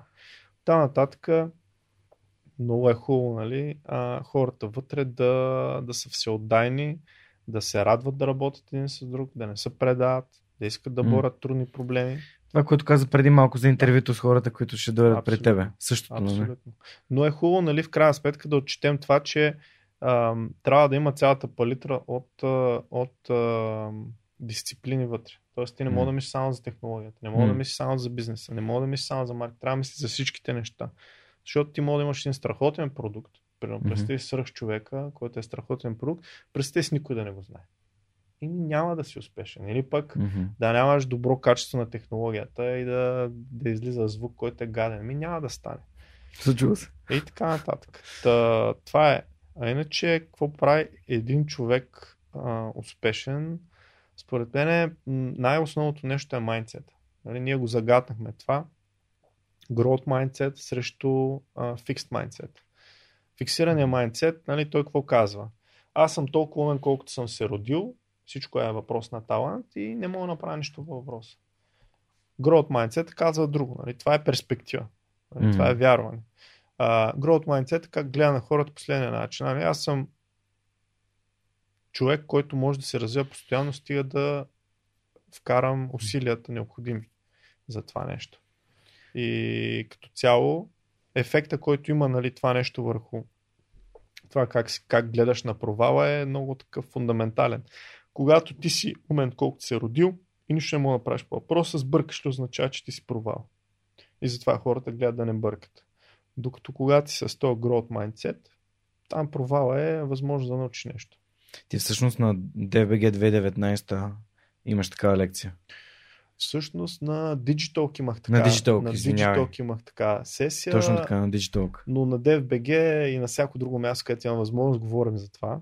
Mm-hmm. Дори а, е сега за DFBG All in One 2020 mm-hmm. пробвахме с Васил да вкараме тази книга, която е описала нали, а, Growth Mindset срещу Fixed Mindset. Mm-hmm. И, и така. Но не успяхме, де някой друг купи правата точно в този момент и почна да надава срещу нас. Та, ако този човек или компания или издателство ни слуша, моля ви, издайте тази книга на български. Да, или, или да ви продадат правата. да, или продадете правата. Нали. Нашата цел беше да подарим по една книга безплатно на хиляда човека, които се предполагат, че трябва да дойдат на живо. А, което не стана. Стана друго. Избрахме друга книга, която нямаше в България много високо. Non-violent communication? Не. Вкарахме една книга, която се казва а, 12-те а, принципа на, на, на лидерството. Там трябва да видя точно как се mm. казваше на български. Но като цяло книжката е много яка. Mm. Беше ни препоръчена, нали, а, освен, освен нали, нашето мнение, беше ни препоръчена от един много добър виси а, от Silicon Valley, и, и така. Та не успяхме да я купим, да я преведем, да я подарим и да предават хората нататък. Всъщност, ам, иска да те попитам за, за момента, в който нали, прогрес купиха Телерик. Всъщност аз забелязвам от хората, които бяха в Телерик, че се появиха ни изключително интересни продуктови компании. Mm-hmm. А, като започнем с а, Payhawk и Fight и Office R&D и така нататък. А, но преди да стигнем до, до, нали, до това нещо ново, нали, исках да си поговорим за как се усеща в една компания, когато те, когато те купят толкова и направите най-голем екзит в, в mm. българската история. А, как се усеща това като победа ли е, като нещо някакъв тъжен момент ли е? Ти, ти самия как го усети? Ами, какво ти кажа, според мен е въпрос на въпрос, нали, кой си в компанията, нали, къде си в компанията и въпрос на наглас. А, какво им предвид под това, кой си в компанията? Сега едно е да си бил сред основателите на Телерик и да я продадеш. Нали? Това малко или много ти е м- детето, mm-hmm. така да се каже.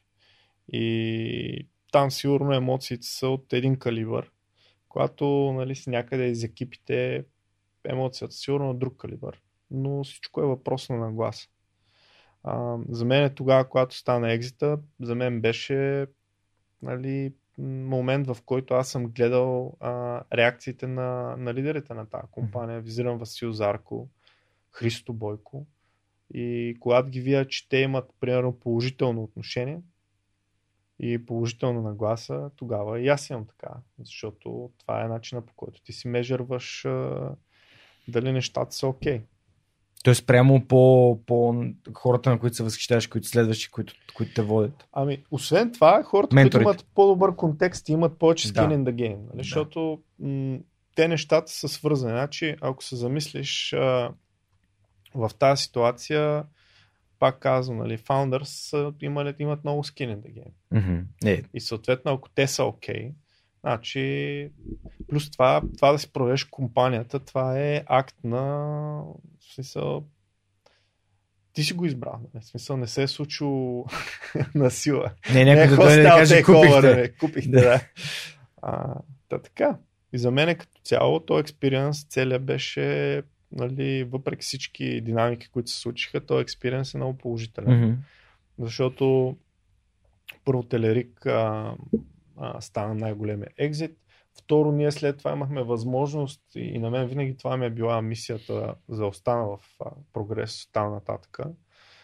Дори след като Founders нали, екзитнаха. А, мисията ми е била а, продажата на Телерик да не е само продажбата. Нали, да е, ето, купиха много пари, излязоха и така нататък. Ами да е било нещо, което всъщност е помогнало на компанията, която е купила Телерик, да се трансформира и да стане много по-яка, отколкото е била. Mm. И, и така. Та, Супер. Много, е. много яко. Добре, а всъщност аз тук изрових книгата Becoming Your Best 12 Principles of Highly Successful Leaders на Стив Шеленбергер. Мога да ти я кажа точно, ако искаш, ако ми дадеш една секунда. Добре, да. За да няма за да, да защото аз съм много активен в Goodreads и съответно си добавям супер много така книжки, които идват от моите гости. Освен, че ги споделяме и на, на хората, които слушат свърх човека в, в един регистр. Да, да, да. Само една секунда ми дай, че нямам интернет. Разбира се. Пускаме го. А, и можем след мъничко да минем и към книгите, защото знам, че това ти е много така... Да. Темата с психологията ти е много на сърцето. Абсолютно. А, дали всъщност тя се появи а, наистина, когато там ситуацията с емпатията се появи с Иво сте я решили. Така. Или, доколкото си спомням, ми беше казал, че още в училище си започнал да четеш как да печелим приятели и влияем на хората. На другите. Да. Извинявай, че тази книга има така, интересен uh, The 15 Commitments okay. of Conscious Leadership. Добре. Така се казва. A New Paradigm for Success. Много точно. Добре. Сега ще намеря и ще... Да. Ще добавим в списък с препоръчените книги. Има е преведен на български, който Джим. предпочита. Има е в най-големите книжарници. Супер. Та на твоя въпрос, кога почна да чета? Да, а, а, книги за психология. Да. Ами, кога почна да чета книги за психология? В тази втората работа, която нали, а, започнах. Нали, до тогава съм чел единствено и само технологични книги, които пак да припомня на по-младите, не беше много лесно, като да гугълнеш да намериш 300 варианта или 300 милиона варианта. Трябваше една по една си купува човек и да ги търси и беше много трудно. Та, тази втората работа, която беше в фирмата Applet Works на Невен Боянов, който също е много такъв. А, вау, това е от uh, Тинозавър. Да, да. Много як. Аз бях на едно събитие с него. Той говори, извинявай. Да, да. Не знаех, че си работил с него. Много да. ме впечатли този човек. Просто а, аз още от промяната знам за тях, просто не съм стигнал. В промяната всички бизнеси са много интересни, така че Невен е, записвам си Невен да, да, си, да си го потърси за, за интервю. Абсолютно. Да, да. моля да продължи.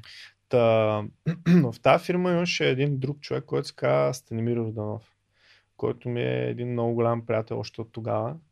Той беше един от най-добрите програмисти там. В смисъл, нали, знаеш, че винаги има едно място, където отиват и питат някой за всичко, което е много гадно. Нали, в смисъл, за каквото и да е.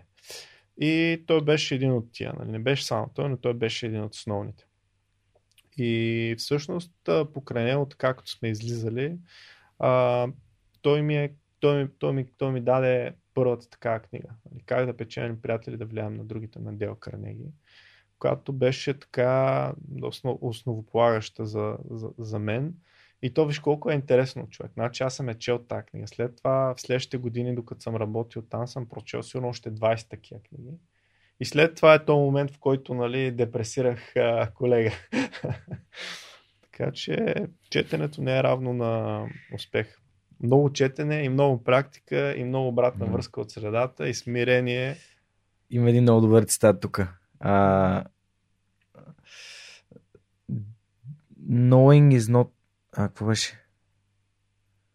Knowing and not doing is like, is like not knowing. Нали, да знаеш Да. нещо и да не го правиш, като да не го знаеш. Абсолютно. Да. Но всъщност би препоръчал как да печелим приятели или да хора. Абсолютно да. Okay. Значи, това, е, това е книга, която има много истории вътре, които са. То това е, то това е една от красотите в, в тия книги.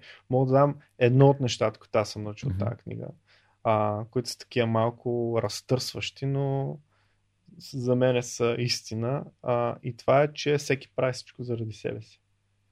Нали, много хора казват, аз го правя за тебе, правя го, нали, Мгм. примерно дори като даряваш, ако щеш. То е важно това. В смисъл, защо за тебе е това най-важното нещо? Ще кажа защо. Защото ам, ще, дам, ще, ще, ти дам, ще, ти дам, ще дам пример. Ще се опитам да ти дам пример.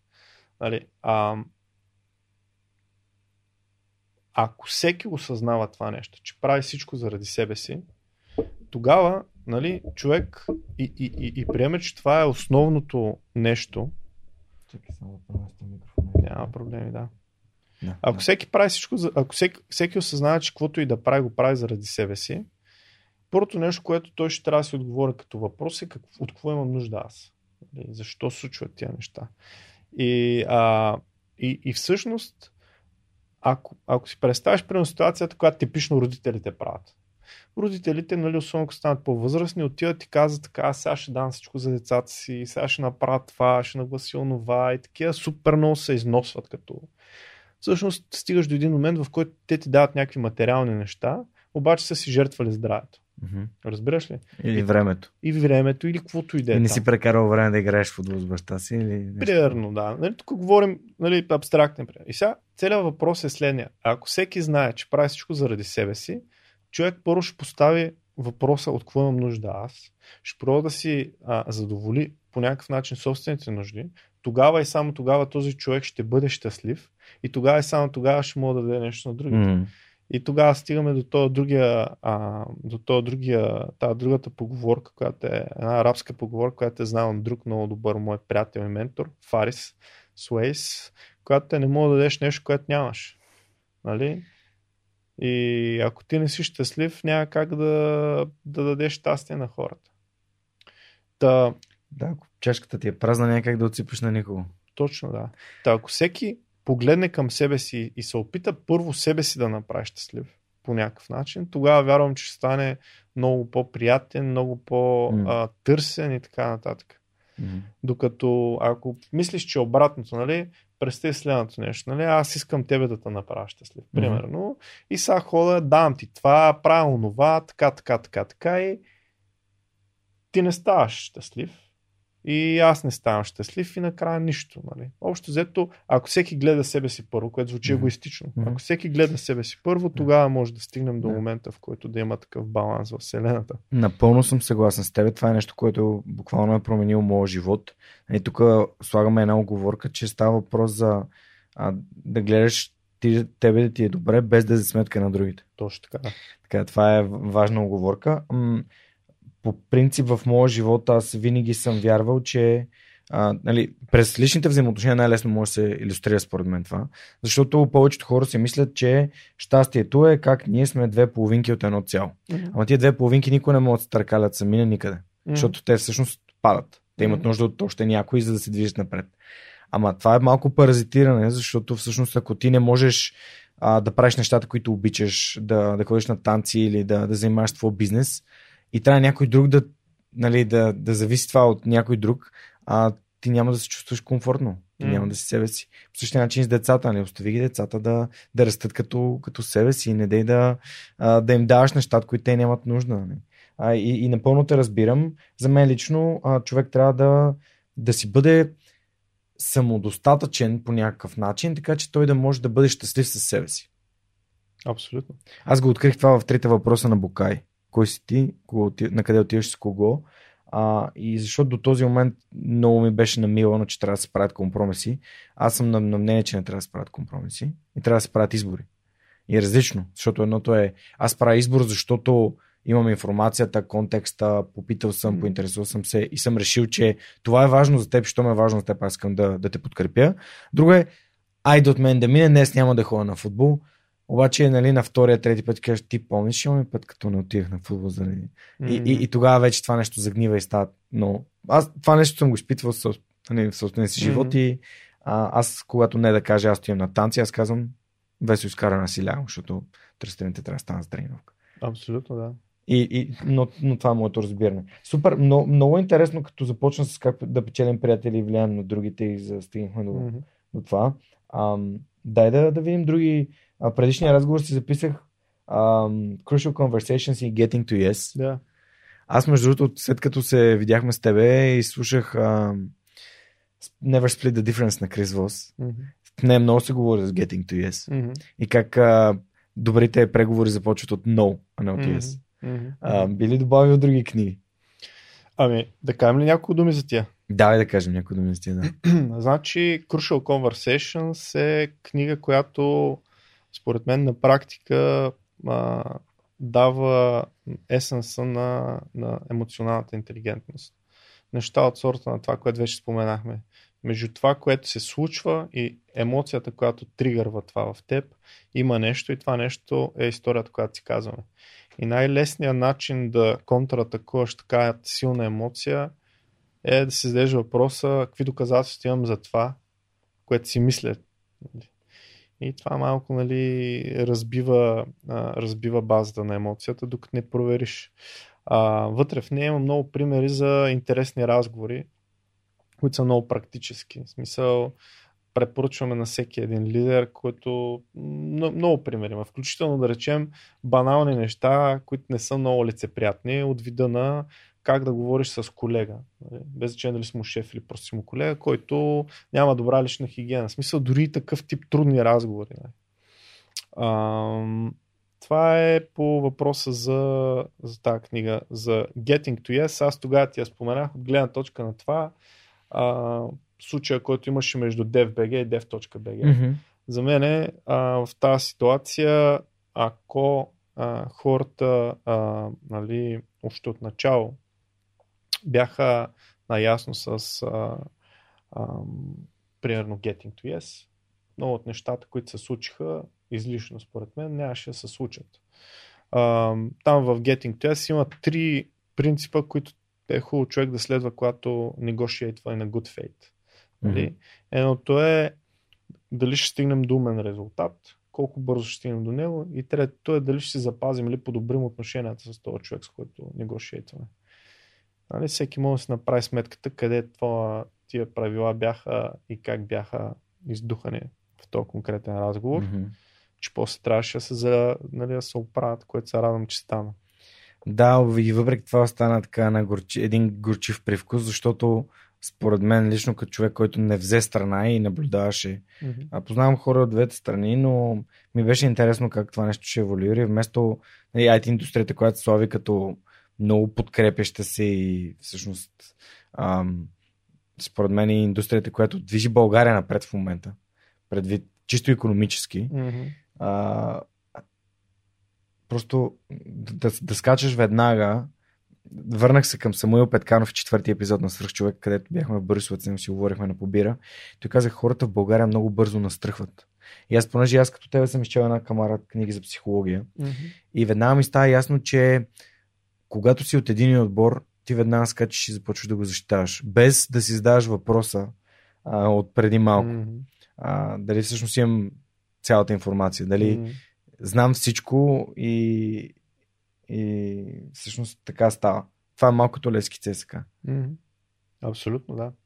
За мен е ключовото тук, нали, ти казваш, че много се подкрепяме. Да. Аз тук ще, позволя, ще си позволя нали, да използвам една техника от книгата, която четеш нали, на Крис Вос. Mm-hmm. Ще направя лейбълинг тук. За мен ние се подкрепяме на хай левел, обаче като влезе някой, примерно в някои от тия групи, които споменахме, mm-hmm. зададе въпрос, колко от хората се опитват ли да отговорят на въпроса на хората и колко го замярат с камъни, нали, как може да задаваш такъв тъп въпрос. Много си тъбе. Така че, нали, да. според мен имаме много какво да работим в тази посока така е. и според мен, а, нали, арогантността, за която говорихме, mm-hmm.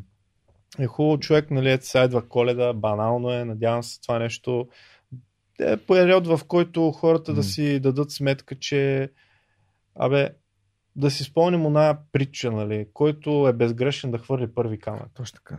И всъщност да зададеш въпроса, добре, де, как му помагаш на този човек, като го замяраш. Нали? В смисъл искаш да покажеш, че ти си много умен, че ти си над нещата и така нататък. Нали? И тук е много голямо его. И това его хората, ако си дадат сметка всъщност, че дали им помага или им пречи повече, и всъщност, кой е, кой е предсакане в тази ситуация? Той, дето пита или той, дето се държи като нали, lower bottom нали, на гърба? Да. Всъщност аз ще бъда още малко по-краен и ще надградя това, което ти казваш а, с а, едно мое наблюдение, че когато някой пита и от другата страна някой започва да го троли, mm-hmm. а, под под какъвто и да е начин. Дали е ад хоминем, дали започва да го обижда, дали. А, това говори много повече за втория, отколкото за първия. Тоест, твоята реакция спрямо необходимостта на някой или желанието на някой да, да му се помогне, а говори много повече за теб, отколкото за него. Така че преди да започнеш да заклемяваш някой и да му слагаш етикети по, по кофти начин, а, замисли се това какво би казал за теб. Да, и как би изглеждал пред другите, като го направиш. Дали би го казал също нещо по същия начин на човек в твоя екип? Да. Защото това много променя перспективата. Да. Примерно, да. представи следната ситуация. Нали? Някой, защото има нали, някои откровенно нали, неадекватни по някакъв смисъл въпрос. Примерно, имам домашно в университета. Mm-hmm. Измислям си. Имам домашно в университета, ще ми помогнете да си го реша. Нали? Някой човек отдолу мога да му каже, като човек, гледай сега, смисъл на университета е ти да се научиш. Mm-hmm. Ако имаш някакъв конкретен въпрос, който ти не мога да се справиш, нали, yeah. с радост ще ти отговорим, обаче нали, идеята е ние да се научим, не да си приписваме готови работи. Е ти човешки въпрос. Другия вариант да му кажеш как може, ето затова има толкова некадърници тук, добре сме само аз и моите трима приятели, дете сме най-добрите и така нататък. Нали. В смисъл, всеки е много добър до тогава, докато трябва да седнем и тук на компютъра и да го свършим. Нали. Mm-hmm пишман по форумите и така. Значи ти, ти се замисли, толкова много важна работа имаш да свършиш на света, че си прекарал тия 15 минути да пишеш глупости срещу някой, дето е задал въпрос. Да, така да. Как стимулираме задаването на правилни въпроси? Значи ти този човек, като му кажеш, задаваш много тъп въпрос, ти си много тъп, този човек никога повече няма да пита. Аз много вярвам в този цитат, който съм си взел от Тони Робин, съм си го откраднал така, дори казвайки, че е негов the quality of your questions determine the quality of your life. Тоест, mm. качеството на твоите въпроси mm. определя качеството на твоя живот. Mm. И наистина, първият пример, който даде, добре, имаш ли конкретен въпрос, нещо, което съответно не разбираш, да ти се обясни, а не а, някой ще ми направи ли домашното. И тук есенцията е, ако quality of questions, нали, не е добро, mm-hmm. какво можем да направим към този човек, за да си повиши качеството на въпросите? Е, да, раздаме му други въпроси. Да, да, и му казваш, нали, опиташ се да помогнеш искрено. Това се усеща много. И аз пак да ти кажа, според мен, ако гледаш на това ниво, IT индустрията, mm-hmm. за мен аз бих казал, че ние по-скоро не се подкрепяме, отколкото да се подкрепяме. Защото много от хората, които биха подкрепили, те не искат да пишат там. Mm-hmm. Защото е гадно. Което, нали, мога да кажеш, добре, да, да се оправим, трябва да пишете. Да, не, ама не, не, не става така. Да. И така. Добре. А, някакви други книжки искаш да добавиш? Днеска добавихме тази за 15. Да, аз вече съм да, да, записал. Да, да. Ами, много силно препоръчвам Mindset книгата, The New Psychology of Success. Mm-hmm. Там се говори, пак казвам, за Fixed Mindset срещу Growth Mindset. Mm-hmm. Изключително полезна книга. Както за, за себе си, нали? всеки човек да си я прочете, така и как да се държиш с останалите, как да се държиш с екипа си, как да се държиш с децата си. Mm-hmm. Уникална книга. Книгата на Крис Вос много внимателно препоръчвам да се чете, защото тя е книга, която докато, never, докато Getting to Yes Getting Past No и всичките неща на, на, на, от този клъстър от книги а, говорят за рационалния negotiation. Крис Вос, който е а, бил а, Chief FBI Negotiator, Мгм. той говори за емоционалния Мгм. емоционалната част. Тази книга е много powerful, много е, много е голяма като сила. А, тя стъпва много на, на теорията на Робърт Чалдини, който е написал Influence и Persuasion и така. Предубеждаване. И просто трябва да се внимава с тази книга. Аз тази книга бих я препоръчал до толкова, доколкото хората да, да, да знаят кога някой се опитва да ги манипулира, М. но да внимават как я използват. В смисъл, Мгм. това, е, това е много важно. А, Ето същото нещо въжи за влиянието на Чалдини. Ако, а, ако хората прочитат влиянието на Чалдини, повярвай ми, покупателната способност, покупателното желание в а, онлайн пространството ще намалее значително. А, и измамите също ще поизчезнат доста.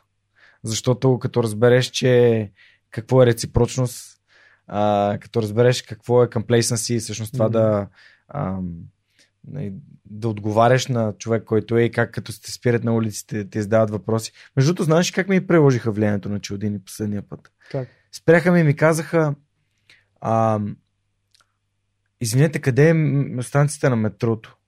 Мгм. И аз нали, започнах да обяснявам. Мгм. А, и, и в следващия момент жената ме прекъсна, което ме спря. Ние бяхме, аз и не да отивахме на фитнес. А, това беше преди, може би, 2-3 месеца, лятото още. И не, не, ние знаем къде се намира метрото машина. Дете ли пари си купим билет, защото нямаме. А, и това е много не да понеже е много по-осъзната от мен в това, защото се Да. занимава с психология доста дълго време, тъй като родителите са психолози. Веднага разбрат, че това е манипулация.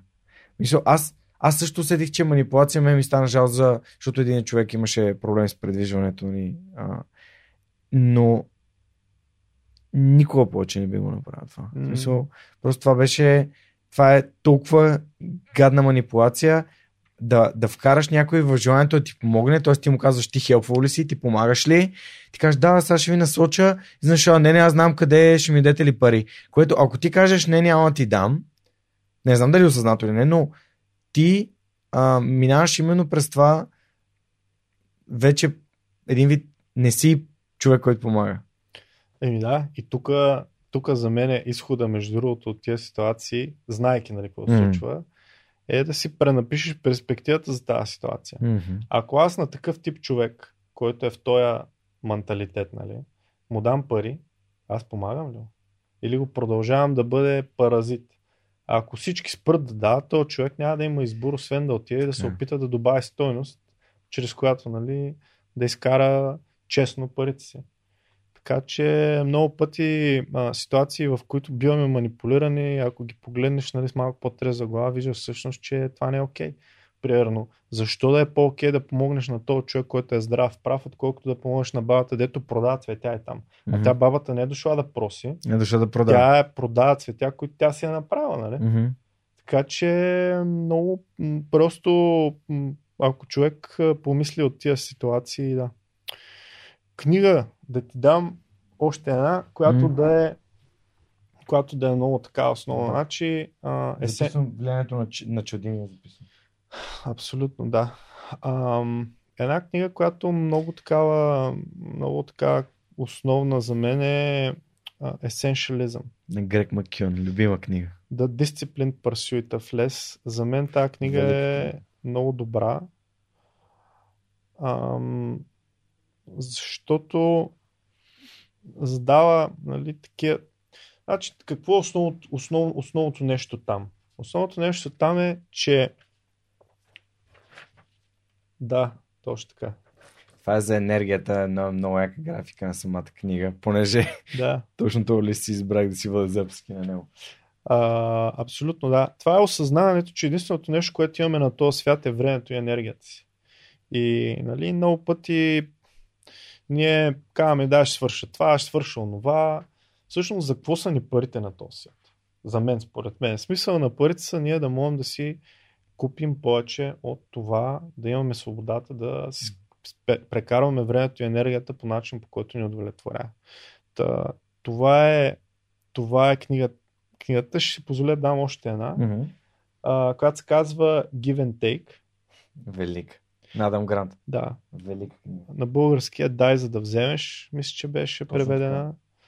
А, и тя разглежда хората. Има и в Storytel, между другото. Много е добра и означение на български. Извинявай, че те прекъсвам. Супер, да. А, там, каква е концепцията? Нали? А, разделят хората на групи на базата на техния стил на реципрочност. На три групи, даващи, вземащи и мачващи. Не знам. на Балансиращи. Балансиращи, да. Така, тия, които дават са... Даже даряващи. Всъщност ги превежда като даряващи. Добре. Даряващи. Тия, които даряват, дават без да очакват нищо обратно. Тия, които вземат, гледат повече да вземат, гледат да не дават. Тия, които Балансиращите реално дават, ако нещо ще получат обратно сходна равностойност. Да, или при нас, ако ти дам нещо, ти веднага се чувстваш длъжен да ми го върнеш. И целият фундаментален въпрос на книгата всъщност е кои от тия са най-успешни. Мгм. И, нали, оказа се, че тия, които са най-неуспешни, са тия, които са даряващите. Тия, които са следващите, са тия, които са реципрочните. Как Не се балансиращи. балансиращите, да. И тия, които са на следващото ниво, също са взимащите. Мгм. И целият твист на книгата е кой стои най-отгоре. Пак тия, които даряват. И оттам нататък книгата говори за това каква е разликата, как хем най-отгоре стоят даряващи и най-отдолу даряващи, нали? каква е разликата, защо едните са много успешни, а другите са най-отдолу нали? на, на скалата за успех и надявам се това да е достатъчно като провокация да Да. прочетете. Верният отговор го засегнахме малко по-рано в нашия разговор. Ще го разберете като прочетете или слушате книгата. Точно така, да. А, супер. Тая книга е те велика. Аз много неща за себе си, си отговорих, слушайки я. Просто много впечатляващо. А, добре, а, тук имам още един много интересен въпрос. Мгм. По принцип ти много говориш за принципите, за ценностите. Как всъщност се изграждат според те принципи? Как се изграждат принципи? Ами, според мен, а, първия, първия по-базов въпрос е, ако си представиш, че имаш принципи, какво ги правиш? Мгм. И тук идва нали, едно нещо, което се практикува от а, много велики хора, нали, много успели хора, да не кажем велики, а, което се нарича Principles First Thinking. А, нали, да обясним какво е това. Има, нали, най-общо казано, два вида мислене. Мислене на база на принципи и мислене по аналогия. Като мислиш по аналогия, взимаш нещо, което съществува, по аналогичен случай достигаш до подобен извод. Което, какво, се получава като резултат, нали? Има полезност цялата работа, обаче изводите са, не, не, не разширяваш пространство на, на, на изводите. Докато мисленето на базата на принципи, как, как, какво представлява на практика, разбиваш въпроса на базови неща, които смяташ, че са истина, принципи, и след това, а, след това изграждаш заключението си от тази нататък. Типичен пример за наука, която много използва такъв тип мислене е физиката, която като използваш този тип начин на мислене, достигаш до изводи, които са контраинтуитивни. Интуицията е на база на всички ни опити били до какво смятаме за правилно.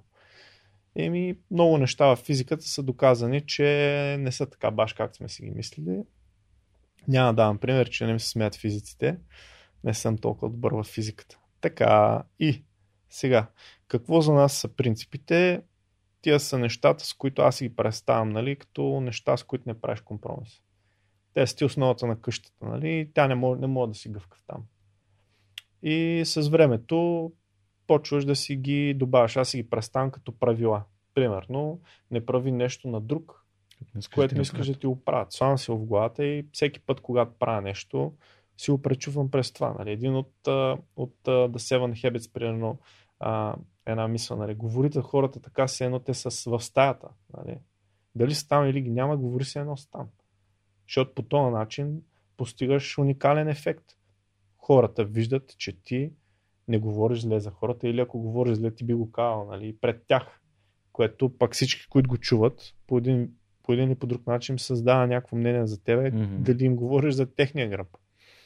И така нататък. Та, Аз добавям си принципи а, чрез а, разговори с хора, чрез неща, които съм научил от живота, чрез книги. Примерно, в есеншализъм един от много яките принципи е те, те дават пример за това как а, ако искаш да си почистиш гардероба, как да си решиш кое да оставиш, кое да махнеш. Нали? А, вместо да кажеш, абе това бих ли го носил някога, задаваш въпрос, а, ако аз сега трябва да си го купа това нещо, бих ли си го купил? За да из- избегнеш нали, този баз, който е с а, това, че си вкарал пари. И ми, така, позволяваш много, много рационално да филтрираш какво е вътре, какво е вън.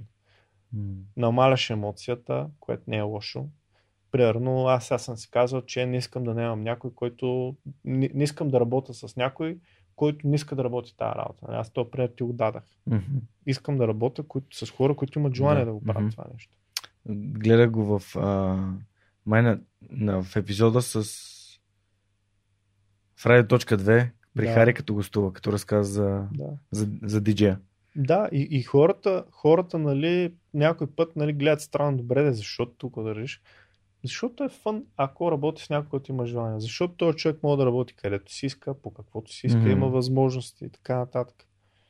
Така че такъв тип принципи си добавям постоянно. Ако някой иска да развие това нещо в себе си, мога да предложим още една книга. Знам, че стават много, но Давай. а, книгата се казва Super Thinking. Там се говори за три концепции, които според мен позволяват на хората да почнат да мислят много out of the box. Super Thinking, The Big Book of Mental Models се казва. Тая книга има три концепции. Principles First Thinking, Second Order Thinking и а, Mental модели. М. Тези неща се надявам да са полезни за всички хора, които искат да достигнат до неочевидни изводи. Аз между другото, сега си, ти като ми разказа твоите принципи преди малко и Да. се сетих, че имам един списък в, в Evernote, където съм си записал такива неща. Да. А, само ще прочета няколко. Да. А, никога не, не ходи по оттъпкани пътеки, а нали, стъпи в страни, нали, остави своят отпечатък. А, другото е, което много ми говори за моето си умение да, да тествам различни неща, Мгм. да не приемам нещата за верни. А, преди малко си харесах едно друго. А, който не греши, той не се учи. Да. И така нататък. Така че A Teacher Affects Et- Eternity, което ми напомня да те питам за, ам, за Краси Манев и Да. за Михаил Вълков и за хората, които са всъщност ти били така пътеводна светлина, нали, хора, които са те карали да се движиш напред. Кои са хората, които са те така а, има ли някои, които пропусна, които са те вдъхновили за теб са свръхчовеци и са така а, са били твои ментори? Чрез И- личния си пример. Не е, не е необходимо, нали? Да. Почваме с майка ми и баща ми, очевидно, М. сестра ми. Та нататък, чисто професионално в хронологичен ред, мога да кажа, че Станимир и Невен са М. били доста така основополагащи. М. След това а, а, мога да спомена Мишо, мога да спомена Васил, мога да спомена Зарко, мога да спомена Бойко Ерамов. Между другото, а, изключително, изключително съм благодарен на Бойко за времето, което е прекарал с мен. Ам, много други хора мога. Краси Манев. М. Мога да спомена. Фарис спомена. Фарис, абсолютно. Фарис. Фарис Суейс, много добър. Ам, мога да спомена Георги Александров, който беше човек, който е по професор по анализ. М, ти го спомена, да. Не, в интерес на истината, изключително, изключително интелигентен човек. Изключително. А как човек може да вземе, как може да вземе така знания и опит да почерпи от своите ментори? Какъв е подхода? Как да, как да ги намери тях като хора? Как да ги идентифицира като такива и как да, да взима, в смисъл да взима от това, което те искат да го научат? Ами, гледай сега, човек. За мен всичко започва с това да си, човек да си зададе въпроса какво искаш да бъдеш. И това е един много труден въпрос. Мгм.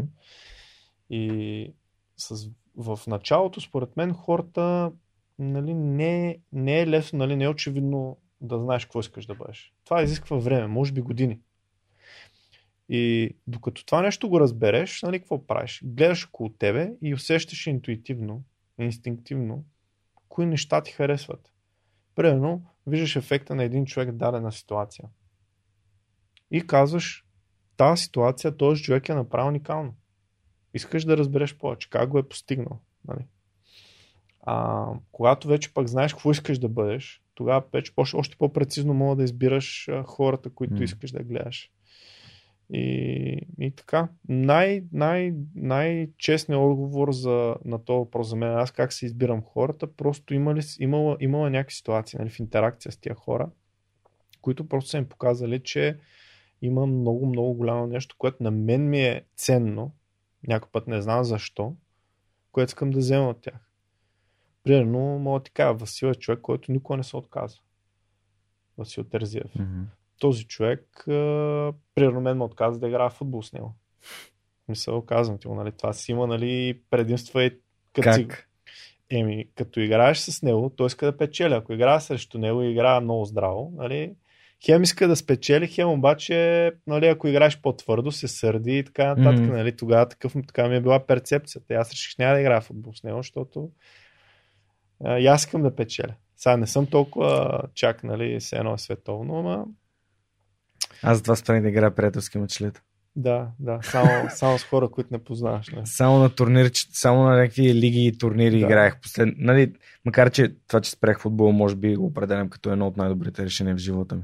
От гледна точка на здраве. Да. Сега не ме болят краката, само ме болят лактите, нали? Ама а, наистина футбол ми взимаше много чисто емоционално, защото ме изцеждаше. Да. Защото искам и аз да победя, искам да... И като видя някой, който е дошъл за да се разтича и направо ми да се хвърля ръкавиците, защото аз съм вратар. Абсолютно, да. И да си, да си тръгна. Абсолютно. Бойко, примерно, много директен, много рационален. Mm.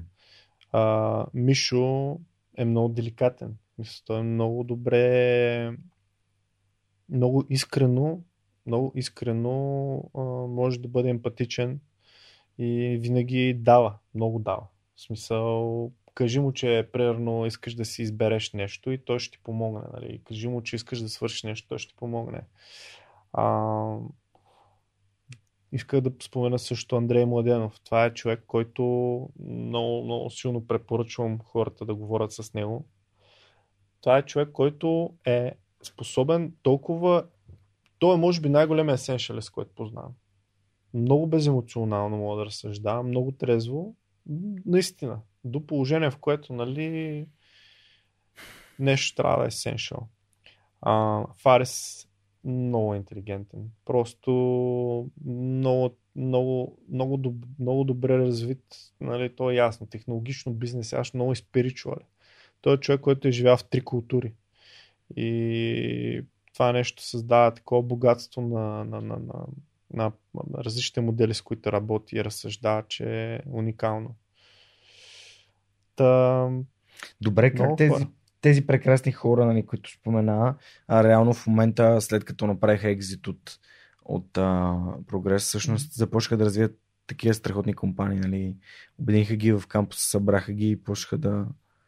Еми, как човек? То, виж, когато си бил в компания, а, когато правиш нов бизнес или каквото и да е трудно, има една, според мен, психологическа граница, която е в това а, дали нещо е трудно или е невъзможно.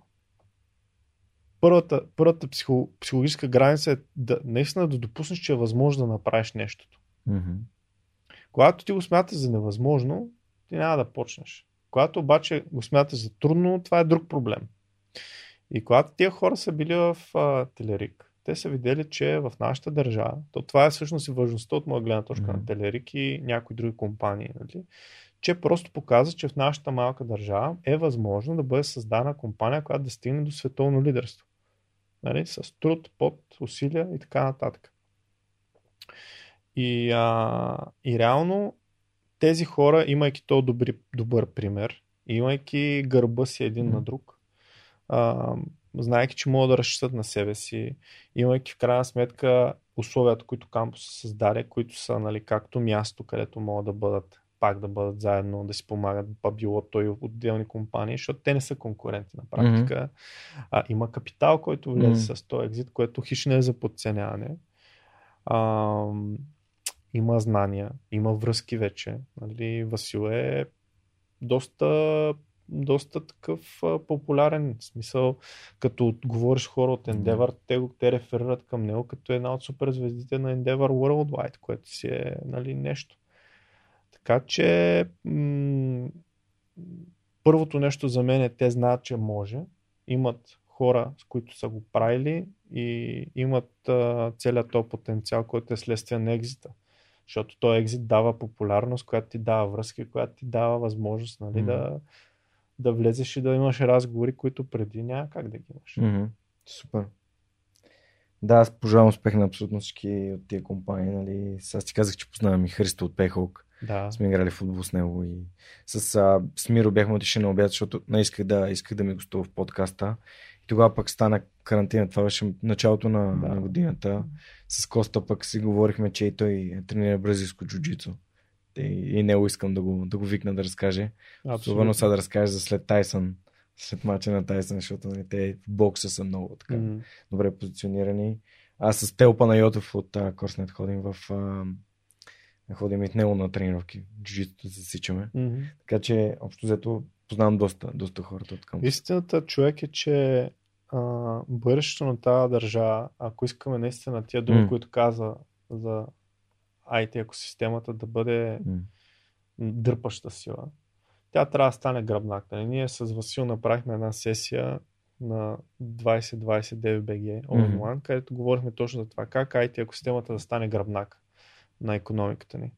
И всъщност основната теза там е, че всяка, всяка една от тези компании, които стават продуктови компании, говорим, тя участва и трябва да си помага с останалите и като се натрупа достатъчно такава маса, това не само, че създава стойност директно от тази индустрия, тя може да създаде стойност за всички останали индустрии. Mm-hmm.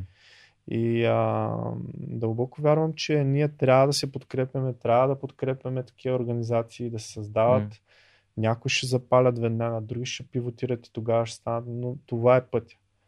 Много е, много е дискомфортно, когато нали, имаш аутсорсинг бизнес, който постоянно ти генерира пари, нали, да кажеш, ето сега ще правя много, но искам да провокирам всички, които имат такива бизнеси, нали, да намерят начин да заделят отделно капацитет, в който те да почнат да се трансформират към продукти и компании, защото това ще добави наистина голямата стоеност. Yeah.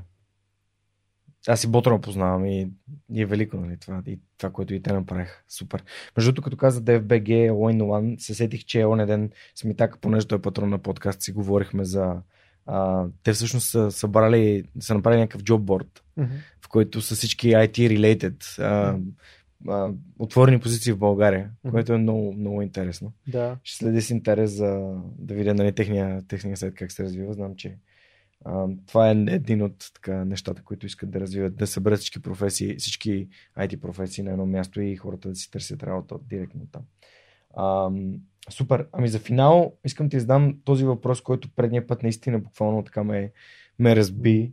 А, може би ти вече започна да говориш за него, как да направим България едно по-щастливо място.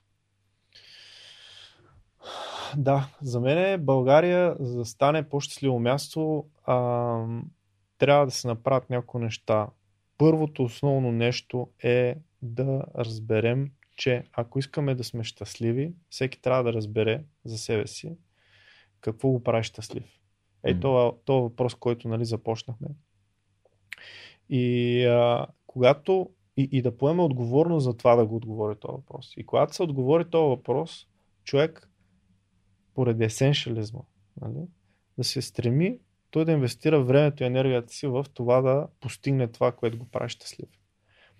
А, за мен основното нещо, което би отблокирало а, развитието на, на, на, на държавата ни чисто като soft skills част, това е менталитета ни, майндсета, да приемем, че а, да приемем а, growth mindset. Че всичко мога да постигнеш, което искаш, зависи от те, стига да вкараш силето че да правиш грешки окей, стига да се учиш от тях и да не ги повтаряш. Нали, то тип неща. Да поемем радикална отговорност за всичко, което се случва. То е ясно, че държавата има роля и така нататък, но ето давам ти пример. С Харис направихме експеримент. Казахме така, който има някакъв въпрос, нали, ще му бъде отговорено. Молбата ни обаче е да направи нещо древно. Вижда някакъв букук на пътя, да го снима букука, да го махне и да го снима пак, че го няма. Нали. Знаеш колко въпроса ни пратиха? Не. 10-15. А, супер. 10-15 е така продължава всяка седмица по един, има по два. Мисъл, Супер яко. не е, нали, не е, нали, а, толкова трудно човек, като ходи по пътя да дигне примерно, ето сега, много се дразним и това е примерно, който Васил много, много пъти да. Много се дразним на това, че градинката пред блока е гадна. И ми колко е трудно да отидеш да купиш две цветя, да си делиш два часа в събота или в неделя или там, когато ти е удобно, да отидеш и ги сложиш тия две цветя. Нали, малко по малко. Там, където е нямало път, служи два камъка, па да, да видим. Нали, днеска два, утре два. Мога ти дам още един пример с Васил. А, има там едно заведение, сега няма го казвам как се казва в младост, много така голямо. Точно отпред отстрани е разбит тротуар. Аз, аз съм го виждал този човек три пъти пред мен, нали? Ние не се виждаме всеки ден, но три пъти пред мен той е викал управителя и каза. Искам да й дам обратна връзка. Много добре е заведено всичко, обаче може да оправите ония 15 плочки е там, които са, защото всеки път, като минаваме, нали, разваля ни настроението, като вали, нали, са мокри и така нататък. Всеки път като капка човек. Нали?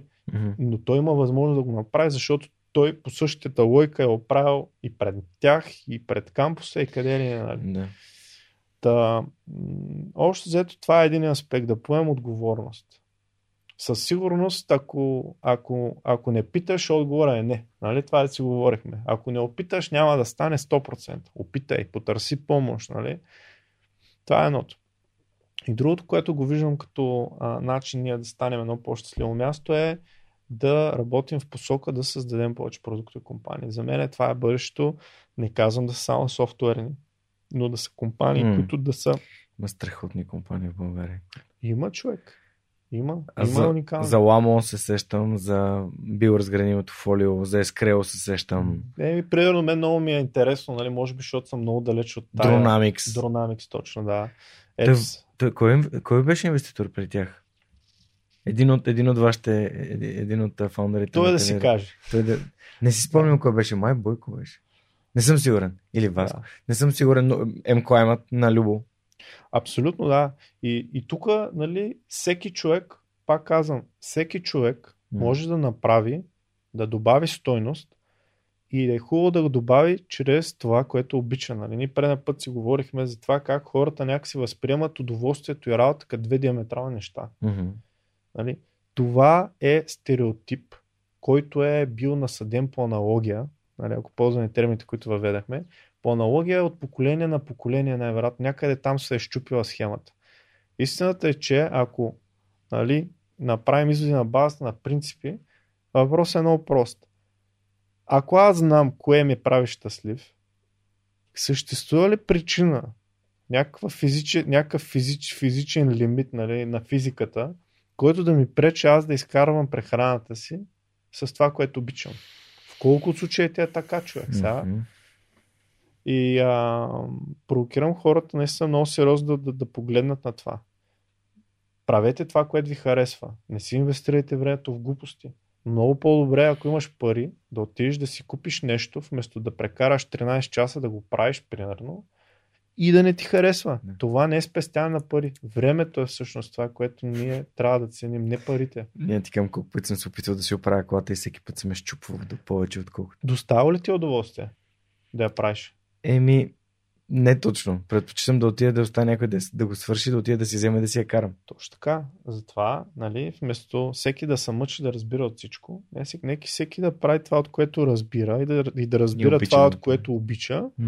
И така България ще стане едно по-щастливо място, защото гаранция ти давам при всички други обстоятелства. Ти, ако обичаш да правиш подкасти, Мгм. и аз, ако не обичам да правя подкасти, ти ще правиш 200 пъти по-яка работа, защото а, мисията, нали, пърпаса, тръмпва всичко останало, човек. Така е. Мисля, ти отключваш един много голям потенциал. Днес съм станал в 6 часа, за да можем днес да снимам от 9 сутринта. И това е за мен това не е изобщо ник, никакво усилие. Мгм.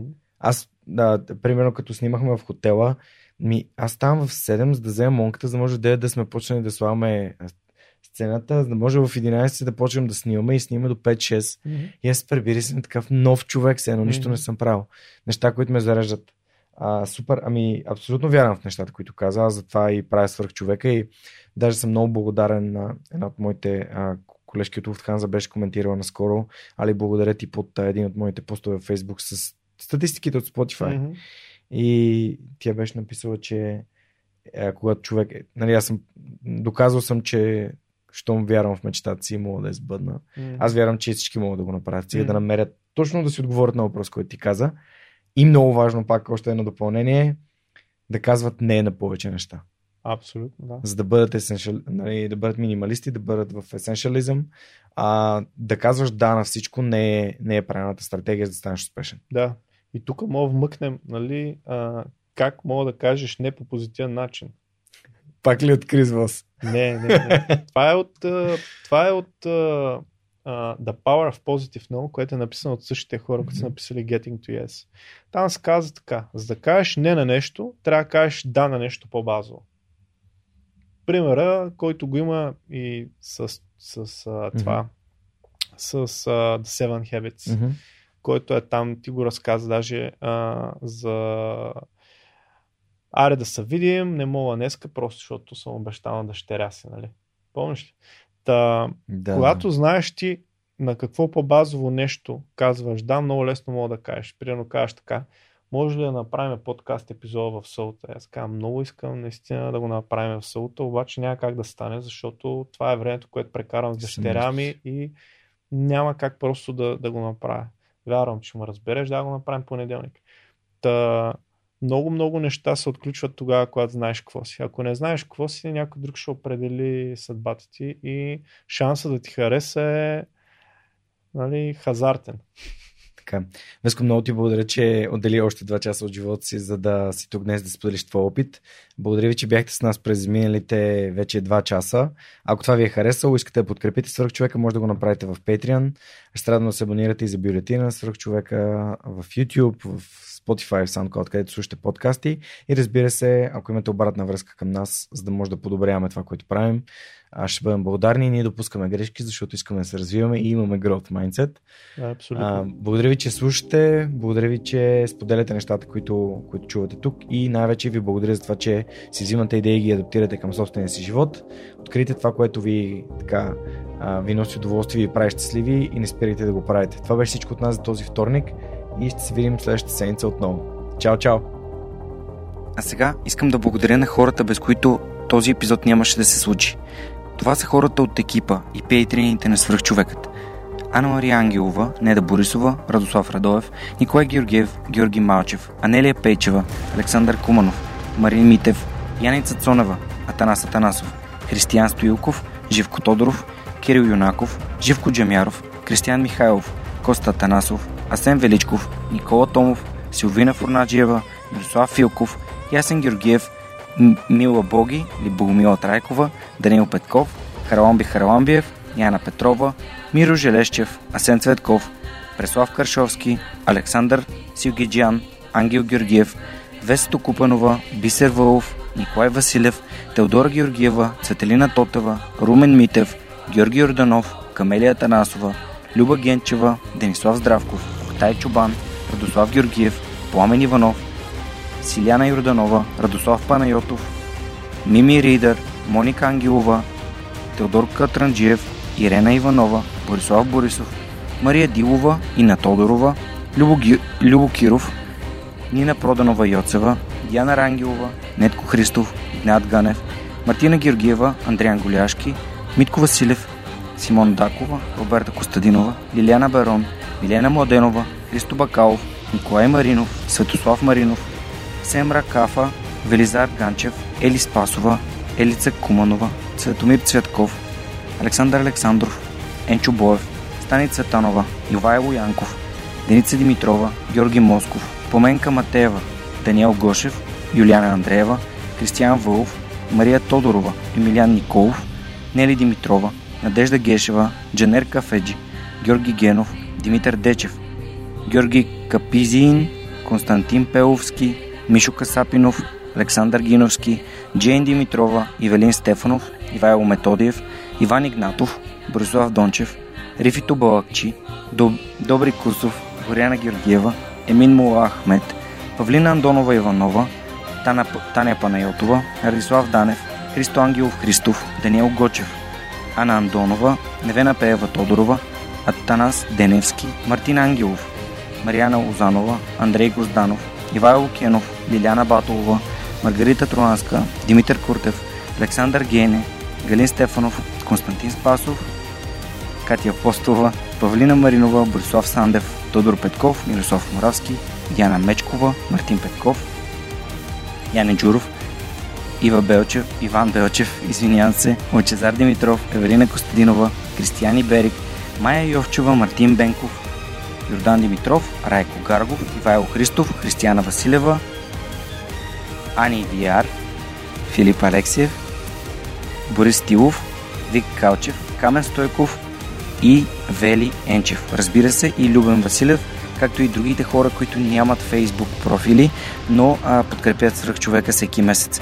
Хора, благодаря ви безкрайно. Без вас това, което се случва, нямаше да бъде възможно. Благодаря ви, че подкрепите свръх човекът.